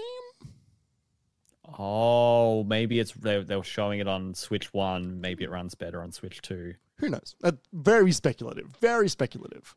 I, I mean, that's not a massive. That's not a. That's not a heavy hitter. You know what I mean? Like that's maybe a good cross-gen game, but they'll need something else on Switch Two to sell it. Sure. A remake of the GameCube Paper Mario game won't. It won't convince people who already have a Switch to go and get the new one. no. Not many of them. No, I guess, but also like, yeah, yeah, it's interesting. I like, I yeah, there's a That's a, conversation. that's a good like sweetener, you know. That's a good like. Oh, if you've got one as well, they came out with this cross generation game. It plays better. People say great things about it. You can get it on the old Switch, but it looks even better on the new one. Like you know what I mean? like I, I'm I'm I'm I'm curious. Maybe there's there's another discussion topic for us about like who is the next Switch for. Um, but like maybe maybe we'll shelve that one. Um, the you are right though. That definitely we're looking at the like you know they had Luigi's Mansion two in here. We're looking down the barrel of a, a new Detective Pikachu game. It feels like the end of the 3DS, but it's the end of the Switch. kinda like I think that like there's some good stuff here. Like I Yeah. think that like you know Ma- like they didn't show Mario Wonder. That game is coming out in a couple months as well. Um, but We've that just got a, a, a solo direct for it too. Yeah, and and people are getting hands on. Like we're going to get hands on that at PAX. It's going to be a It's it- going to be a To- TGS. yeah Tokyo Game Show. Like like people are going to play that game. Um, like the F 99 is just like here's one for you right now. Um, You do look at the the the list here though. Like the most exciting things here, we've got a WarioWare Move It, okay. Princess Peach Showtime, it's not coming for a little bit. Mario vs. Donkey Kong remake, and Paper Mario: The Thousand Year Door, and it's the furthest away. Like Well, it's such a well, like Super Mario RPG was there as well, which is which is November. true. Um, that is soon as well. and I, I left out the things that were like known quantities. Yeah, like like and I think like the known quantities they didn't need to focus on as much because they're kind of actually quite soon. Yes. Um but I think that like overall this was like this was the end of the Switch Direct, but also like here's the stuff that's going to sort of start coming around early next year. You're going to get some of these games that are that are going to perhaps maybe get like a boost for for a next Mm. piece of hardware um which we're not announcing yet. Um but here's some stuff to like to tide you over, but they're yeah, still going some fan favorites. but like but they're still going to be good is the thing. These aren't dregs. Right? Like like the end of the 3DS was dregs. Dregs. So I thought you said Drakes. I'm like Drakes. what? Drake's Fortune, Drakes. Deception. No, What? no, no, like like little dragon. Um no, no, no. Like like, like yeah, they're, and- they're not dregs. No, you're right. They're- like these are still good games. Yeah, it's the- just not. the end of the 3DS was dregs. And Yes, this yes, year we still got like Metroid Prime and Tears of the Kingdom. Yeah, Pikmin four, Pikmin one and two. Yeah. Uh and We're getting Mario Wonder. We have the the greatest Mario Kart already on the system. We're, we're, we're getting more of that Mario Kart still Yep. coming. And last one. They when they spoke about it. at This one. It's the last wave is finally here. yeah, as well as like the greatest Smash Brothers game. Yep. Like it's oh, I mean the Switch. The Switch's library is maybe unparalleled in terms of other Nintendo systems. But but like but they were pushing the post release content for those games out all the way until basically the end of this system. Like Smash, not as Yeah. much. Smash was like a, a year off. Um, it was but- such an early game though, and it it, did, it it went for like three years post release. yeah, and we're we're only now just getting the final amiibo for it. Yep. Like that, like they're still talking about it. Yep. So Yeah. No, it's funny. Uh, if you had to pick one or two of your favorite things from this direct, what would it what they what would they be, Jeremy? uh, I'm really excited for Mario vs Donkey Kong. Um, Yep. and I'm really excited for WarioWare. Both of those, I think they're just both going to be so fucking fun. Um, I've I've not played Thousand Year Door. I'm excited to play it, but I've I, I don't have that level of excitement um, for it just because I just don't super know it that well. Um, and like I'm excited for Peach as well. I think that'll be fun. Um, one Yeah. we didn't mention, which is maybe maybe more excited than most of those, um, is Prince of Persia. Um, but that's like a very known quantity Oh, because it's like it's a Ubisoft game and it's coming out of the Feb. oh yeah, Um, that that that showed really well. They had a great trailer there. It looked amazing. I'm so fucking good. still continually looking forward to that game. Yeah, it just like, yeah, yeah. It it'll tide me over until Silksong. That one. Yeah. Yeah, Unless they shadow drop it at PAX, which you keep thinking they're gonna do. I don't think that they're gonna do it. I'm hoping they're gonna do it. There's, the Oh, ver- okay, there's a very okay. big difference. Blind blind optimism. Look, PAX is the last time we played that game. PAX is the only time we played that game. Yeah, that was also pre-pandemic. I know, but we played it. Oh, cool. It was there. Uh, if I had to pick things from this list for the things I am looking forward to the most, for me, it's probably Thousand Year Door and then WarioWare Move It. Um, for me, Thousand Year Door, I I never played it. I never got anywhere near playing it. Like that trailer was probably the most I've ever seen of that game. but from what I understand, it is very close to a direct sequel of the original Paper Mario in terms of mechanics and setting and style, which the subsequent Paper Mario games were all a a very distinct, huge departure from that original style set by the N64 and GameCube games. And as someone who played a lot of hours of the of the N64 game, I never beat it, but a lot of hours on the N64 game as a youngster, and then later on the Wii, and then I want to I want to give it a bit more time on NS, on NSO. I really enjoy that original style of Mario RPG. That uh, I mean, yeah, very that that it, it's charming in such a fun way, and you know, I I played Super Paper Mario, the one on Wii, and that was such a departure. Yeah, like I never finished that game. Like, and I liked it, but it, it wasn't this. Oh, so or, Origami King as well. refined version of the one that I really enjoy. I'm very much looking forward to. Or- Origami King as well. Another, like an additional departure, um, and also one that I didn't finish. Um, Yeah, exactly. Like it, like it's, and that was one where they had a few like ones that were a bit lower than that in the middle. But Origami King was sort of a bit better, but it's so different. They had that like octagonal combat wheel thing, and it's like that's not what I want. I want the like turn-based like Final Fantasy combat with the the real-time button presses to make your your ability stronger. Like that's fun. Like like that's that's a great foundation. Let's go from there. yeah, yeah. So uh, yeah. Uh, but that was not all for the announcements. That's only half of the presentations that we got that day. Here's the second half. Uh, it was the PlayStation State of Play seven hours later. Yeah. What a weird fucking thing. What a weird fucking thing. um. Uh, yeah. So I'm just gonna do what we did before, and we'll go top down, sort of most noteworthy to least. Missing out a few things here. Um. Top of the top of the top of the pops here. We've got Final Fantasy VII Rebirth got a new trailer and an, and a release date announcement for February 29th. That's right, the the leap day of the leap year of 2024. Not many games can say they've released on February 29th, so that's fun. Um, Banger. the trailer fucking rips. Yeah. and I'm does. so excited. And I saw I saw a what are they called on Blue Sky that just post something. I saw a post from Imran Skeet. Imran Khan, Azit, um, talking about. He said a lot of that trailer was a lot of. Oh, I recognize this, which means I can't wait to see all of the batshit crazy stuff that they haven't shown off in that game yet. I'm like, Yeah. yes, Imran, yes, it's so exciting. I'm just so excited.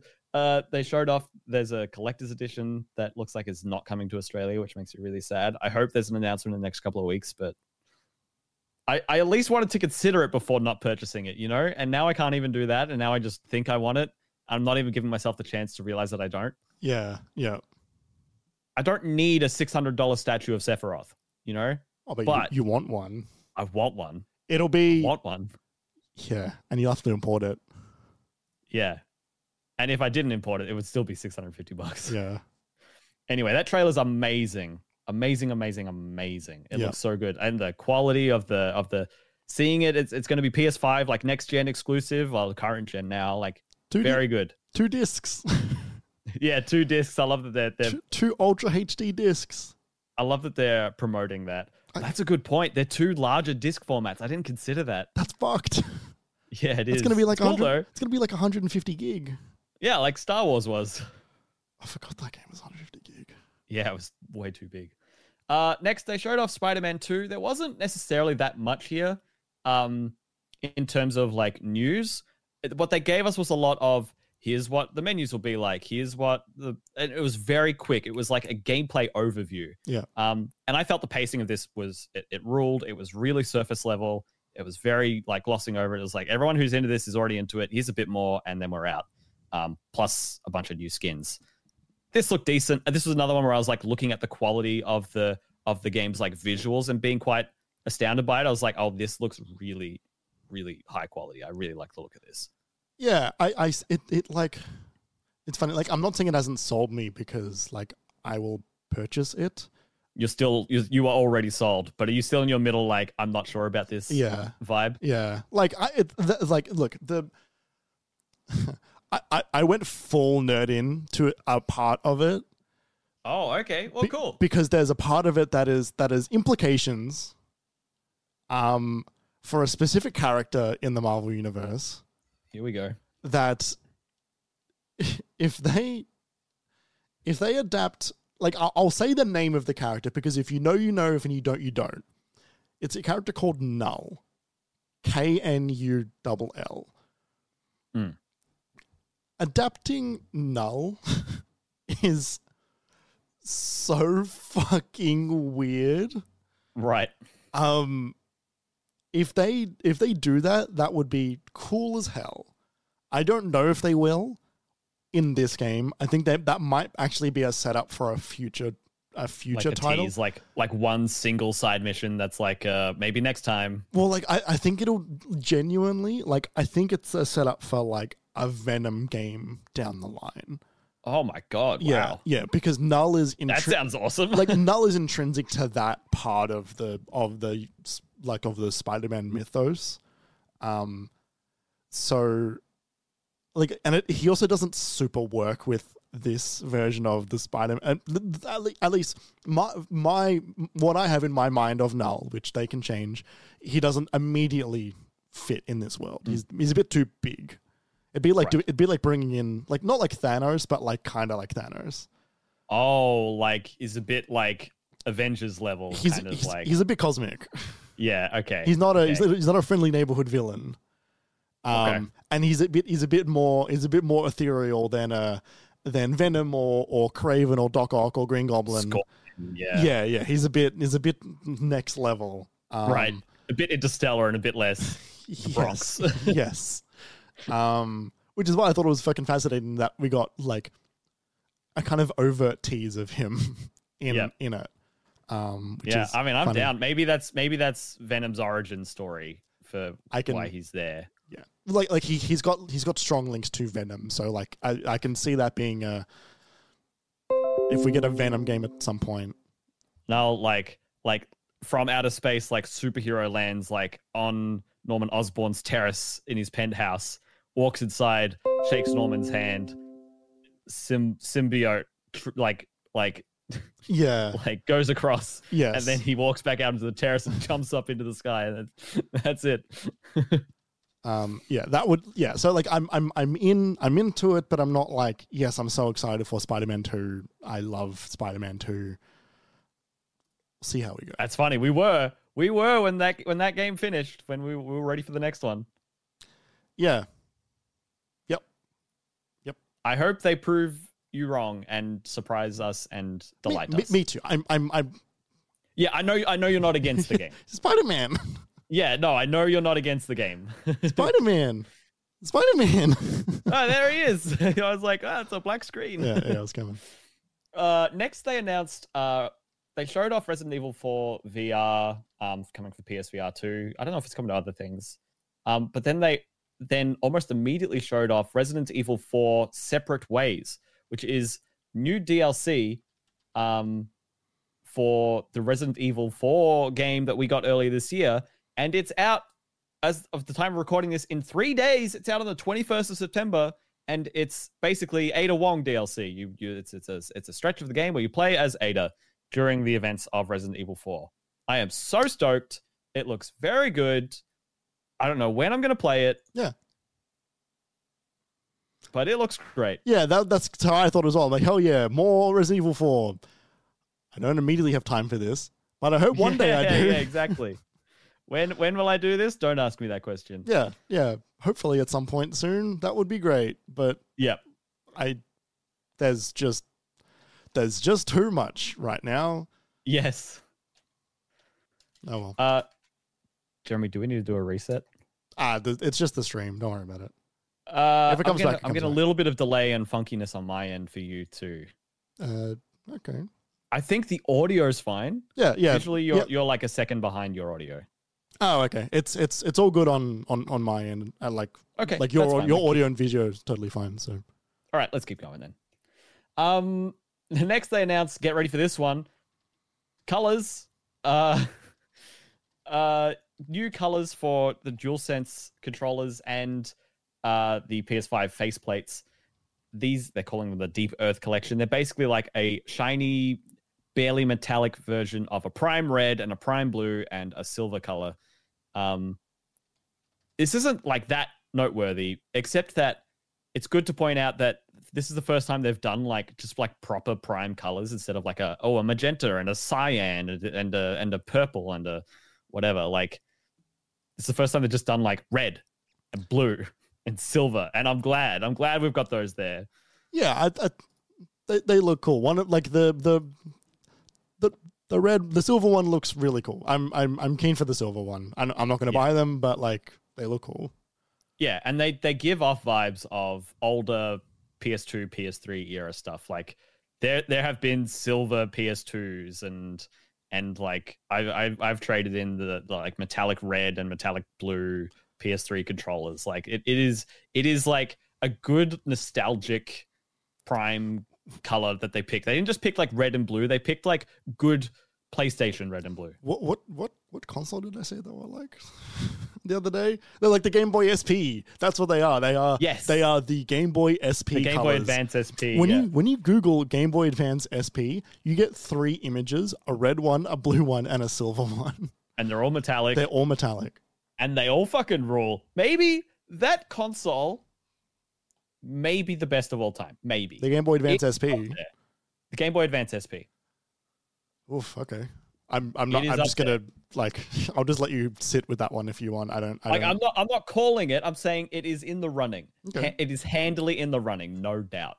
Because the Advance has an incredible library. It was, it had a backlight, rechargeable battery, was still backwards compatible with old Game Boy games.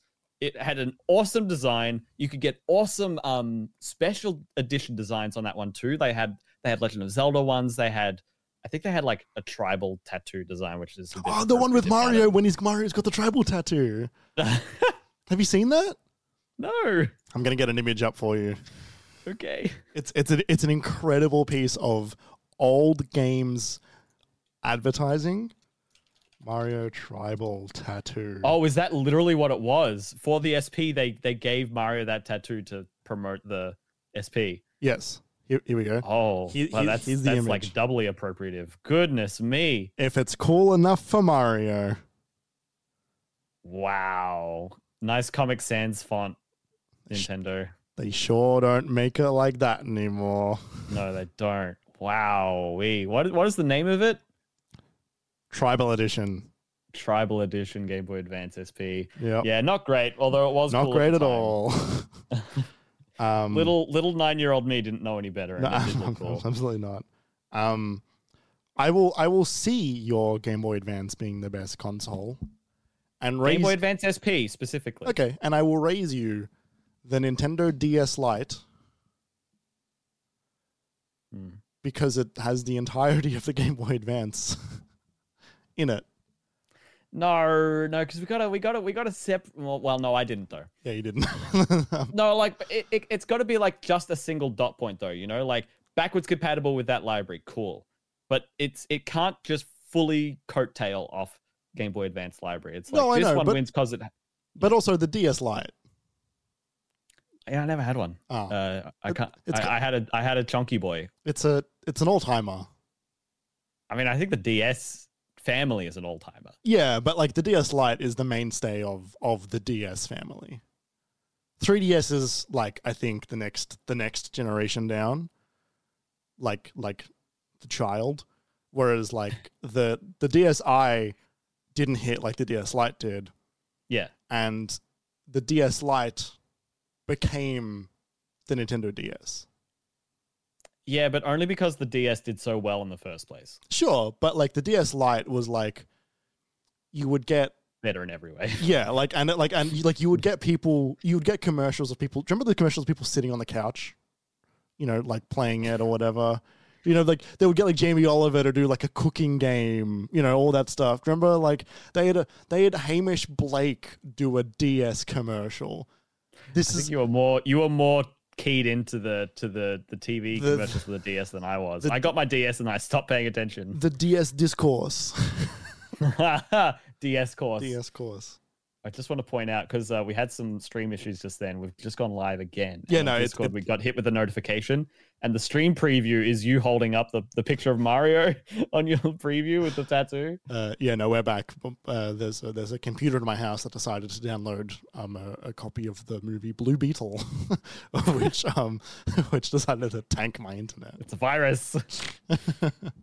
uh, so next up, enough about the Game Boy Advance SP. Back to this PlayStation State of Play. Um, they opened with more footage from Baby Steps, which is Bennett Foddy's new game. Looks like uh, putting a bit of story slash a, a, a, a modicum of like narrative slash like gameplay pacing into a 3D environment and also the mechanics of something frustrating like QWOP or uh, Getting Over It, which are Bennett Foddy's games. Yep. It looks very funny with some very good Aussie humor. Uh, Yeah, Like- yeah, the guy, like the guy who is baby stepping, runs into this this Aussie hiker, and is just like, "Oh, why don't you just grapple that? Why don't you just grapple that to keep going?" And he's like, "Oh yeah, I'll, I'll do that. I'll I'll grapple that." He's like, "Yeah, grapple that fucker." like they opened with him saying "fuck" a bunch of times. He's like, "Oh yeah, I'll I'll do that. I'll grapple that fucker." yeah, yeah. and then and they stand there awkwardly, and then the hiker goes, "All right, well, Salada." and grapples away. And I'm like, oh, the best use of the word Salada ever. oh, it was so funny. That game looks just such good fun. I'm very excited. It looks that. That's really coming good. mid next year. yeah, Uh, Foam Stars announced an open beta. It's coming in the next couple of weeks. Uh, Yes. It looked okay. Where- you know, PlayStation Splatoon. where are my foam stars at?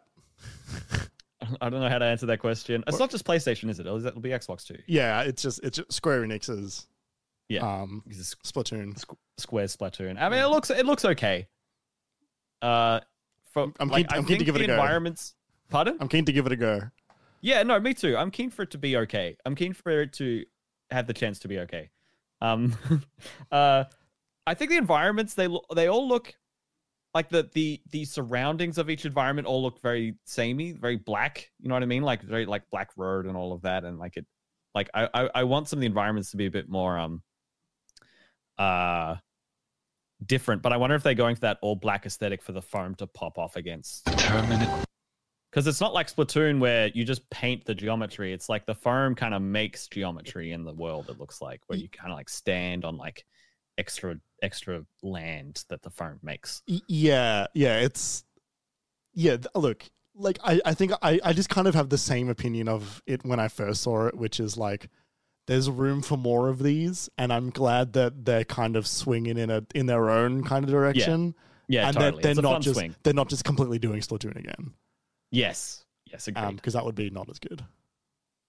Uh, we saw a bit from Helldivers 2. I, I thought the gameplay from this looked a bit early. It looked a bit not great. I am excited for Helldivers 2 just generally because I think Arrowhead are quite good. But the reason I bring this up is because it was heavily rumored for a long time that they were going to launch in October. Yeah, and everyone was like, What are you doing? Yeah. What are you doing? Get out of there. And yeah, so this announced they're, rele- they're, they're launching Feb 8th, 2024. So I think that's a good place for that game to go. Yeah. I, I I wasn't amazingly impressed by this. I love the uh, the scale and the scope of it, Mm. but it just looks a bit a bit rough around the edges. Yeah, it looked a bit early to be showing us a demo like that, like like frame Yeah. drops and all of that. It looks Yeah. promising, but like like promising in that the first game was good and I'm interested to see how it works. But yeah, it wasn't the best showing of this one. Yeah, I don't, look. I'm yeah. glad they got it out of October. Yes, yes, especially if they were planning on releasing it looking like that. Yes. uh, and then the last bit of noteworthy things I've got here, that something I would never have called is Tales of Arise got a new expansion announcement, which is coming out November 9th. Ne- yeah, November 9th this year, Mm. or at 2024. That's incorrect. 2023. So that's uh that's in less than a couple of months. This kind of blew me away because Tales of Arise really it uh people really liked it when that game came out, but it's been two years since that game released Yeah, and all of a sudden there's an expansion coming in six weeks. You know what I mean? Like I was like, okay, cool. yeah. Usually Good this is for Tales of Arise fans. usually, usually this is around the time they announce another one. Yeah, yeah. Or like they would have announced this within a year or something. Like this is like or they would have announced it like when they started development on it, like like uh Shadows of the Erdtree for Elden Ring. Yeah. Um, Um, yeah, I don't know. Cool. I, Yeah, what, from- totally. From what I played of that game, I really liked it. I would- I would like to go back one day. Yeah, one day. One day when you don't have a when you got nothing else to do with your Yeah. the eighty hours. Yeah, just fuck around and get all the way into Tales of Arise. Yeah, totally. Uh Jeremy, what are your one to two highlights of the show? Uh, Bennett Foddy's game um, is probably my number one. Um, Number one above Final Fantasy. Oh no, sorry, I forgot. uh, sorry, Final Fantasy. Final Fantasy is my number one. Bennett is number two. Yeah. Um, Mine's mine's very much the same. yeah, like Uh, with with with separate ways. Resident Evil Four just below that. Right. Um yeah, they they both look really good. Um fucking like Final Fantasy 7 remake 2 whatever it's Rebirth. called, Rebirth 2. It feels it feels real now. Um Yeah, and I love how the environments in that game look like those pre-rendered like the backgrounds. yeah like but they look like those pre-rendered backgrounds but they look like those pre-rendered cutscenes that you would get attached to like the front and the end of a Final Fantasy right like that right. that really Like that- it looks better than Advent Children. Uh yeah but like but like the the, it, the there's like a specific vibe of of this that I'm, that I'm trying to articulate that's quite difficult because it's very specific but the the the cutscene style back then lighting was always quite harsh Mm. because it was it was a lot more basic It was it was all very new. but it was also all the lighting was always done very rarely would you get a light that was just white there was always a light that was sort of it was always like a, a shade of a yellow for a sun or like some orange there was a lot of like, Like, the green of the like life force of the planet. yeah but it was it was always incredibly harsh um and they've managed to weirdly recapture that feeling um, but without it looking completely dog shit. without it. Probably, I don't ever think I don't think it ever looked dog shit. Was the thing? It just looked like a style. It looked like a, a like what they could do, like the best of what you could do at that point, which was Yeah. don't try and make it look photorealistic because photorealism isn't going to work yet. So No. go for this style. Go for this this this colorful, bright, vibrant scene with this style of animation that is rounded off edges, but when there's a sharp corner, it feels like brutally sharp. Yeah. The the um the the closest example that I can think of is is towards the end of Final Fantasy VII when you start to go through that gigantic climb and you look over the land and you see this like Oh, incredible the sunset. broken plate. Yep, yeah, yeah, and you see that sunset scene. That is that captures Final Fantasy VII to me more than any other part of that game. That is the point. That is the point in that game where I was like, oh, like, like not that I had any like cause for concern, but like I was like, no, like they they so know what they are trying to evoke here. Mm, And then mhm. this trailer was fucking full of it. Yeah. I I don't know much of this. Like I hadn't played the original before 7 remake and I have seen footage of the original since playing remake. Um and so I have a bit of a, a frame of reference now for some of the locations like the the the seaport and playing Crisis Core as well. Like the the seaside town with that gigantic cannon. Like like I've seen that in the original game. Yeah. But seeing it in the seeing that location in the trailer was stunning in a way that like Horizon doesn't even look that good. Like Forbidden West doesn't look that good. You know, the way the foliage looks on the trees, you know, it's craggly, it's it's it's rocky, but it, you know, it it goes down to more brush into sort of a beachy kind of vibe, but Yeah, it's it's quite tropical. There's waterfalls. It's it's but it's still harsh. There's still monsters nearby. It it it it feels very very very well realized. Um, and look, at this point, I suppose it should, right? Considering how many fucking times all of these locations have been designed and redesigned and revisited and remastered and redesigned again. Um, but they're really they're not that it, it, really feels like they're hitting. and I got I got really excited um getting to see what these sort of other fan favorite characters that I've heard of and don't haven't had much time with because I haven't played this game yet, like uh, Cait Sith and uh, seeing Yuffie there, seeing her interacting with the squad, and um, getting that tease of Vincent right at the end, and seeing all of them together, and seeing Red Thirteen as playable, you know, and I'm like, oh my god, this this they're, they're making all of them playable in Yeah. this game and they're all going to have their own sort of unique styling like they had in that first one they're all going to be there from the first one and like at least another four characters from what i could tell playable as well it's like it, it's starting to like boggle my my brain a bit. And when they when they showed this trailer they said oh there's 100 hours of content in this game. And like i kind of believe it. I, I played the original for 100 hours. By the time i did one playthrough new game plus on hard uh and then did uh the optional combat challenge for and then did the platinum i guess. Yeah. and then i did the dlc i i, I got 100 hours plus on that game. So i'm not surprised to hear that but if they're saying it's like 100 hours for one playthrough i don't i don't know what i'm gonna do. But like it also feels like it feels so authored. It feels so directed. Like all of those all of the different like you know like cinematics obviously but even Yeah. just the the way the world is like sort of put together there's a there's a there's a feeling of like you're in this world like here's where you're focusing on. Here's your goal over here it's Mm. this giant structure nearby you know the route that you're going to be taking and the world is like designed in a way that it's going to guide you through these areas. Um and like coming out remake did a good job of the of making the interstitials between places really engaging and fun and totally right?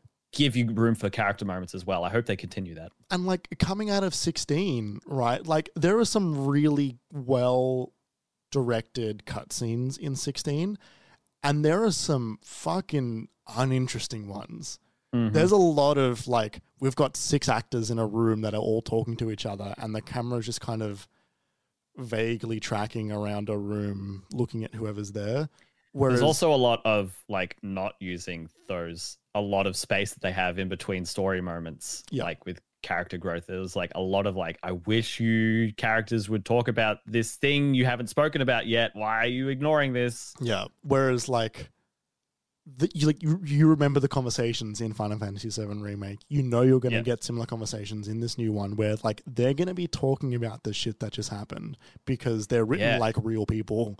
Um And they're gonna t- they're gonna be talking about Cloud having these like episodes now. You know, like he's he's he's becoming more unreliable. He like his whatever the fuck happened to him is becoming more overt, and I can't wait to see what they do with that. Yeah. And I can't wait to see what they fucking do with Zack Fair in this game. I cannot wait. I love that we are getting multiple timeline Final Fantasy VII because it's so batshit and it's going to be so fun to see if they try to keep different people alive or if they like they try to go really hard like and change like time like like time travel and they like can't break they can't break it in the end and they and it's this whole like story moment they have to let go of them anyway or something it, it's it's rife for new character interactions that i'm very there for I hope Sora shows up.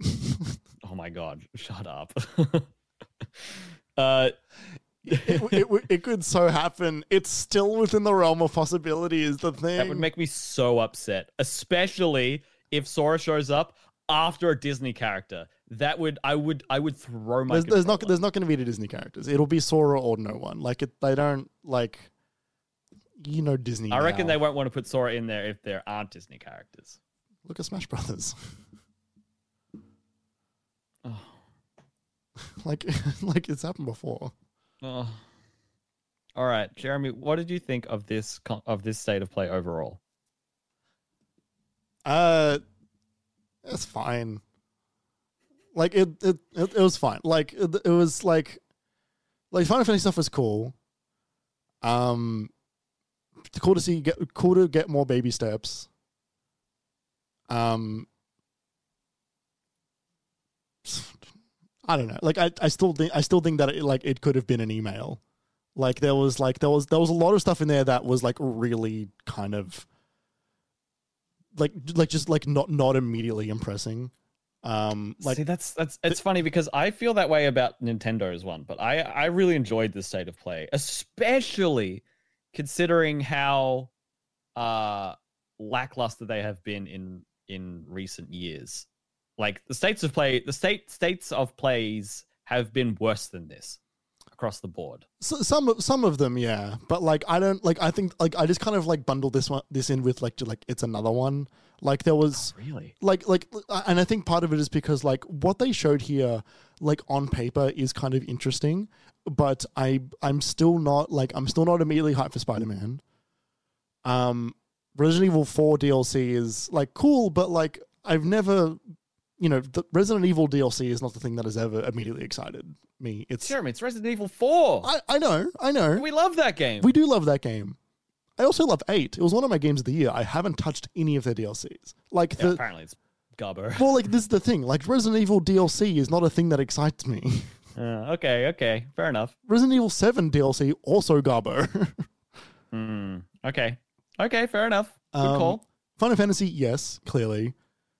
More colors of PlayStation, like that's that's Good a, enough. Whatever. like that's a tweet. yeah, Um, Tales of Arise, hilarious. Yeah. That, like like that's like that's like funny. Yeah. Honkai Star Rail, whatever. Um, Baby Steps, yes, cool. Roblox was there. Ghostbusters, was in- like Ghostbusters. yeah, and VR. Yeah, Like the Avatar game, like I'm excited for that, but this trailer didn't really do anything for me. And Ghostrunner 2 also still looks continues to look quite cool. I need to finish that first one. Um, yeah. like it, it- like overall it was kind of like like this feels like half of a state of play to me. Okay. Um, Yeah, I mean, I guess that's fair. It's a lot of like not much new here. A lot of known quantities here. I loved seeing more rebirth, and I loved I love getting that surprise of the Resident Evil 4 DLC. Baby Steps was good fun. And then Spider-Man 2 did more for me than I thought it would for a trailer. So yeah, but I I guess I just enjoyed it more and it was tighter and faster. You know what I mean? Like they got in, they got out. It was 27 minutes. And I wasn't upset with any of it. No, like like there was nothing there was nothing in either of them that was like offensive. I think it was just I like really don't like the name Unicorn Overlord. I, I don't know why you have such an issue with that. Like I mean, neither do I. also- it just is. also like that game like looks like it looks like a good game. Like it's a, it's a tactics game. Um you know, there's there's room for those and like I've heard not a single bad thing about 13 Sentinels Aegis Rim. So like I have. Really? Oh, I Yeah, I, it's I've- about like you like like a lot of those protagonists are kids and they get like naked and like the game kind of sexualizes them a bit slash a lot. Oh, I haven't heard that. Um, it's kind of like an underlying like yeah this game's cool just like oh, don't worry about the, the the naked bits yeah, right. Um, well, regardless, I think that like overall, like Unicorn Overdrive looks like a good game, even if even if I might not play it. Like I still think like it looks like a good game, but we got like three new Mario games coming out of that direct. i mean uh yeah yep okay And well two of them are remakes two of them are two, two of them are remakes, but like they're like ground up remakes. They're not like yeah and and like fan favorite like like good good ones to pick like yeah, one of the best WarioWare games maybe that we've had in a while. we don't know yet Look, it looks like that. Yeah, I don't know. I mean, maybe that's the good. difference here. Maybe that's the difference. I'm not getting that excited because it's like, oh yeah, Mario vs Donkey Kong remake. That's cool. Oh, Thousand Year Door, awesome. Like it's like, yeah, cool. And then Princess Peach Showtime, I was, I'm a little lower on it than most people. And and those are the those are the heavy ones there. WarioWare is up there. It's it's doing good. But I also know it's WarioWare, and I'll probably only get five to eight hours out of it. Whereas looking at Rebirth, I'm looking at something that is I'm well, it, it's the sequel to maybe my favorite game of all time. That is going to rate highly Sure. regardless of where it's shown. You know, Game Awards, Gamescom, State of Play. It was here, so it goes to the State of Play column. It wins there. But again, I, I looked forward to that Spider-Man 2 uh, gameplay, me getting controller hands on soon because of seeing it here. That that did help me get more excited as someone who is already like locked in to play it. Resident Evil 4 separate ways did maybe it's maybe it's that there's more new things here that is going to hook me compared to something like Mario vs Donkey Kong. I don't know how far I'll get into. Princess Peach. I don't know if it's going to be for me. Thousand Year Door. Definitely will play. You know, maybe that's a difference. But there was there was nothing new here aside from Resident Evil and Deep Earth faceplates and DualSense. yes, Accessories Accessories we're not gonna buy. Tales, Tales of Arise DLC. sorry, yeah, and the Tales of Arise DLC. Like those are the only two new things that we got. Like it's like Yeah. it's like and like I'm like I- like I, I think for me like I'm looking at the Nintendo Direct, I see nothing but eights and nines. Yeah, but those a lot of these aren't new either. Thousand Year Door is a remake. Do- Mario vs Donkey Kong is a remake. F Zero ninety nine is just the SNES game made online. Yep, no, but like but Tomb uh, Raider no, one to no, three okay, remasters. no, no, no, no, no, no, Splatoon no. three DLC. I'm, I'm, I'm stopping you there because what we are getting is things that I didn't know existed the day before the direct came out. Is what like the, the it is a new right, thing. you're getting announcements. yeah, I'm getting yes something new Yes. as opposed to I know nearly all of this is, is exists. Like I'm getting trailers for things that I that I knew existed in my head. But I'm more excited about these things I already knew about. You're excited about two of the things that you already knew that were there. I'm excited about baby steps. And Resident Evil 4 Separate Ways was new. We are getting that. Yeah, that's one of the two new things. Yeah. And the other things they showed, I'm still very, very excited for. I I don't know if you should be excited about about separate ways. Their track record is worse. No, than, no, I meant the things we already knew about. So Oh. Spider-Man 2 and Rebirth. yeah, sure. I'm more excited for both of those than I am for the thing I'm most excited for in the Nintendo Direct. I'm weirdly more excited about WarioWare than I am for Spider Man. like I just What, I what about Rebirth though? Yeah like like I'm I'm I'm, obvi- I'm obviously excited about Rebirth, but I'm I al- just I just need you I just need you to say it. I know, but I also still have Final Fantasy VII that I haven't played. Like I still have that sitting ready to Oh, go. Like like What a you- joy for you. like like I'll get there. Like and I'll get What there. a what a what a I'm so happy for you like I'll to get there. have that. I'll get there before Rebirth comes out, but I'm not like like no, it's not it's there is too much like there's too much to do that is incredible for this year. yeah You can you can handle in like episode intermission chapter 2 in January no worries. yeah yeah. Like I think maybe going from that almost directly into Rebirth could be kind of fun. It could it could help, yeah. Yeah. Cuz the the ending cutscene of intermission takes you immediately out into post 7 remake with Cloud and Barret and Aerith Yeah and Tifa and Red. yeah. Like you get you get a little post scene with them as well. Um, Yeah, it, it it's it's kind of meant to bridge the gap. I think I think in a more perfect world, Rebirth. Well, I mean, we know this. Rebirth was actually already meant to come out this year. Um, and and the, Oh. well, hmm? well, they said they said winter. They said winter next year or whatever, Didn't which they- is like D- d- didn't they say 2023 initially? Was like they just said the year? it was it was winter. It might have been winter 2023, or it Yeah. might have just been winter next year. Right. But okay. what I had that in my head is like, well, they said winter, and February I think in America is still technically winterish, so it's really not that far from what they initially announced. Oh, I know. Yeah, no, February it- is it still summer yeah, for Yeah, us, Yeah, no, sorry. Yeah, sorry. I, I, I had it mixed up. Um, You know, Yeah, I they don't change in in the states. They don't change their seasons on the new on the on the first of a month. yeah, They don't. A lot Yeah. of people in the states don't know when the seasons change because it's a random like twenty something of August or whatever. It's like, what are you guys doing? yeah. I don't, I don't understand. Anyway. Don't- they're- they're- there are so many things wrong with that country. there are so many things And that now they we're back to the to the break. Yeah. um, yeah. Look, I think I just I needed all of these to try and win me over, and the only one that did was like Final Fantasy and Bennett, Foddy's game. Um, like Spider Man still hasn't won me yet. Yeah, I don't know what that's about. I mean, like, I think that's a like it won me is the thing. Yeah, but you're a sucker. Yeah, but like three years ago for this, you would have been too. yeah, no, I know. Like, and, like, and, and this this is what what what I'm what I'm concerned about is I'm concerned that the things that they are doing in this, like you know, like them saying like the map is twice as big as it was last year or sorry last time. I'm like that. I don't care. No, for me, I do really care because when I finished Miles Morales, I was like, I need to be in a place that isn't just this one strip of New York again. Because I've done it twice now. I need something else. Sure, but like, but them like the but the the it wasn't like, you know, it was like, hey, we've got this other island, this new this new section and stuff. But like, but like I don't I don't need just You don't like them using it as like a, a size, like a quantity. no this this is this is like Starfield. We have two thousand planets. Like I like I don't I don't care. Like if if it's good, then great. But you telling me how big it is is not exciting to me. No matter Yeah. who, no matter who I wonder are. if that's a symptom of how much they were trying to say as quickly as they said it. But yeah. Yeah. Also, the water stuff, the water gliding. I don't think it looks great.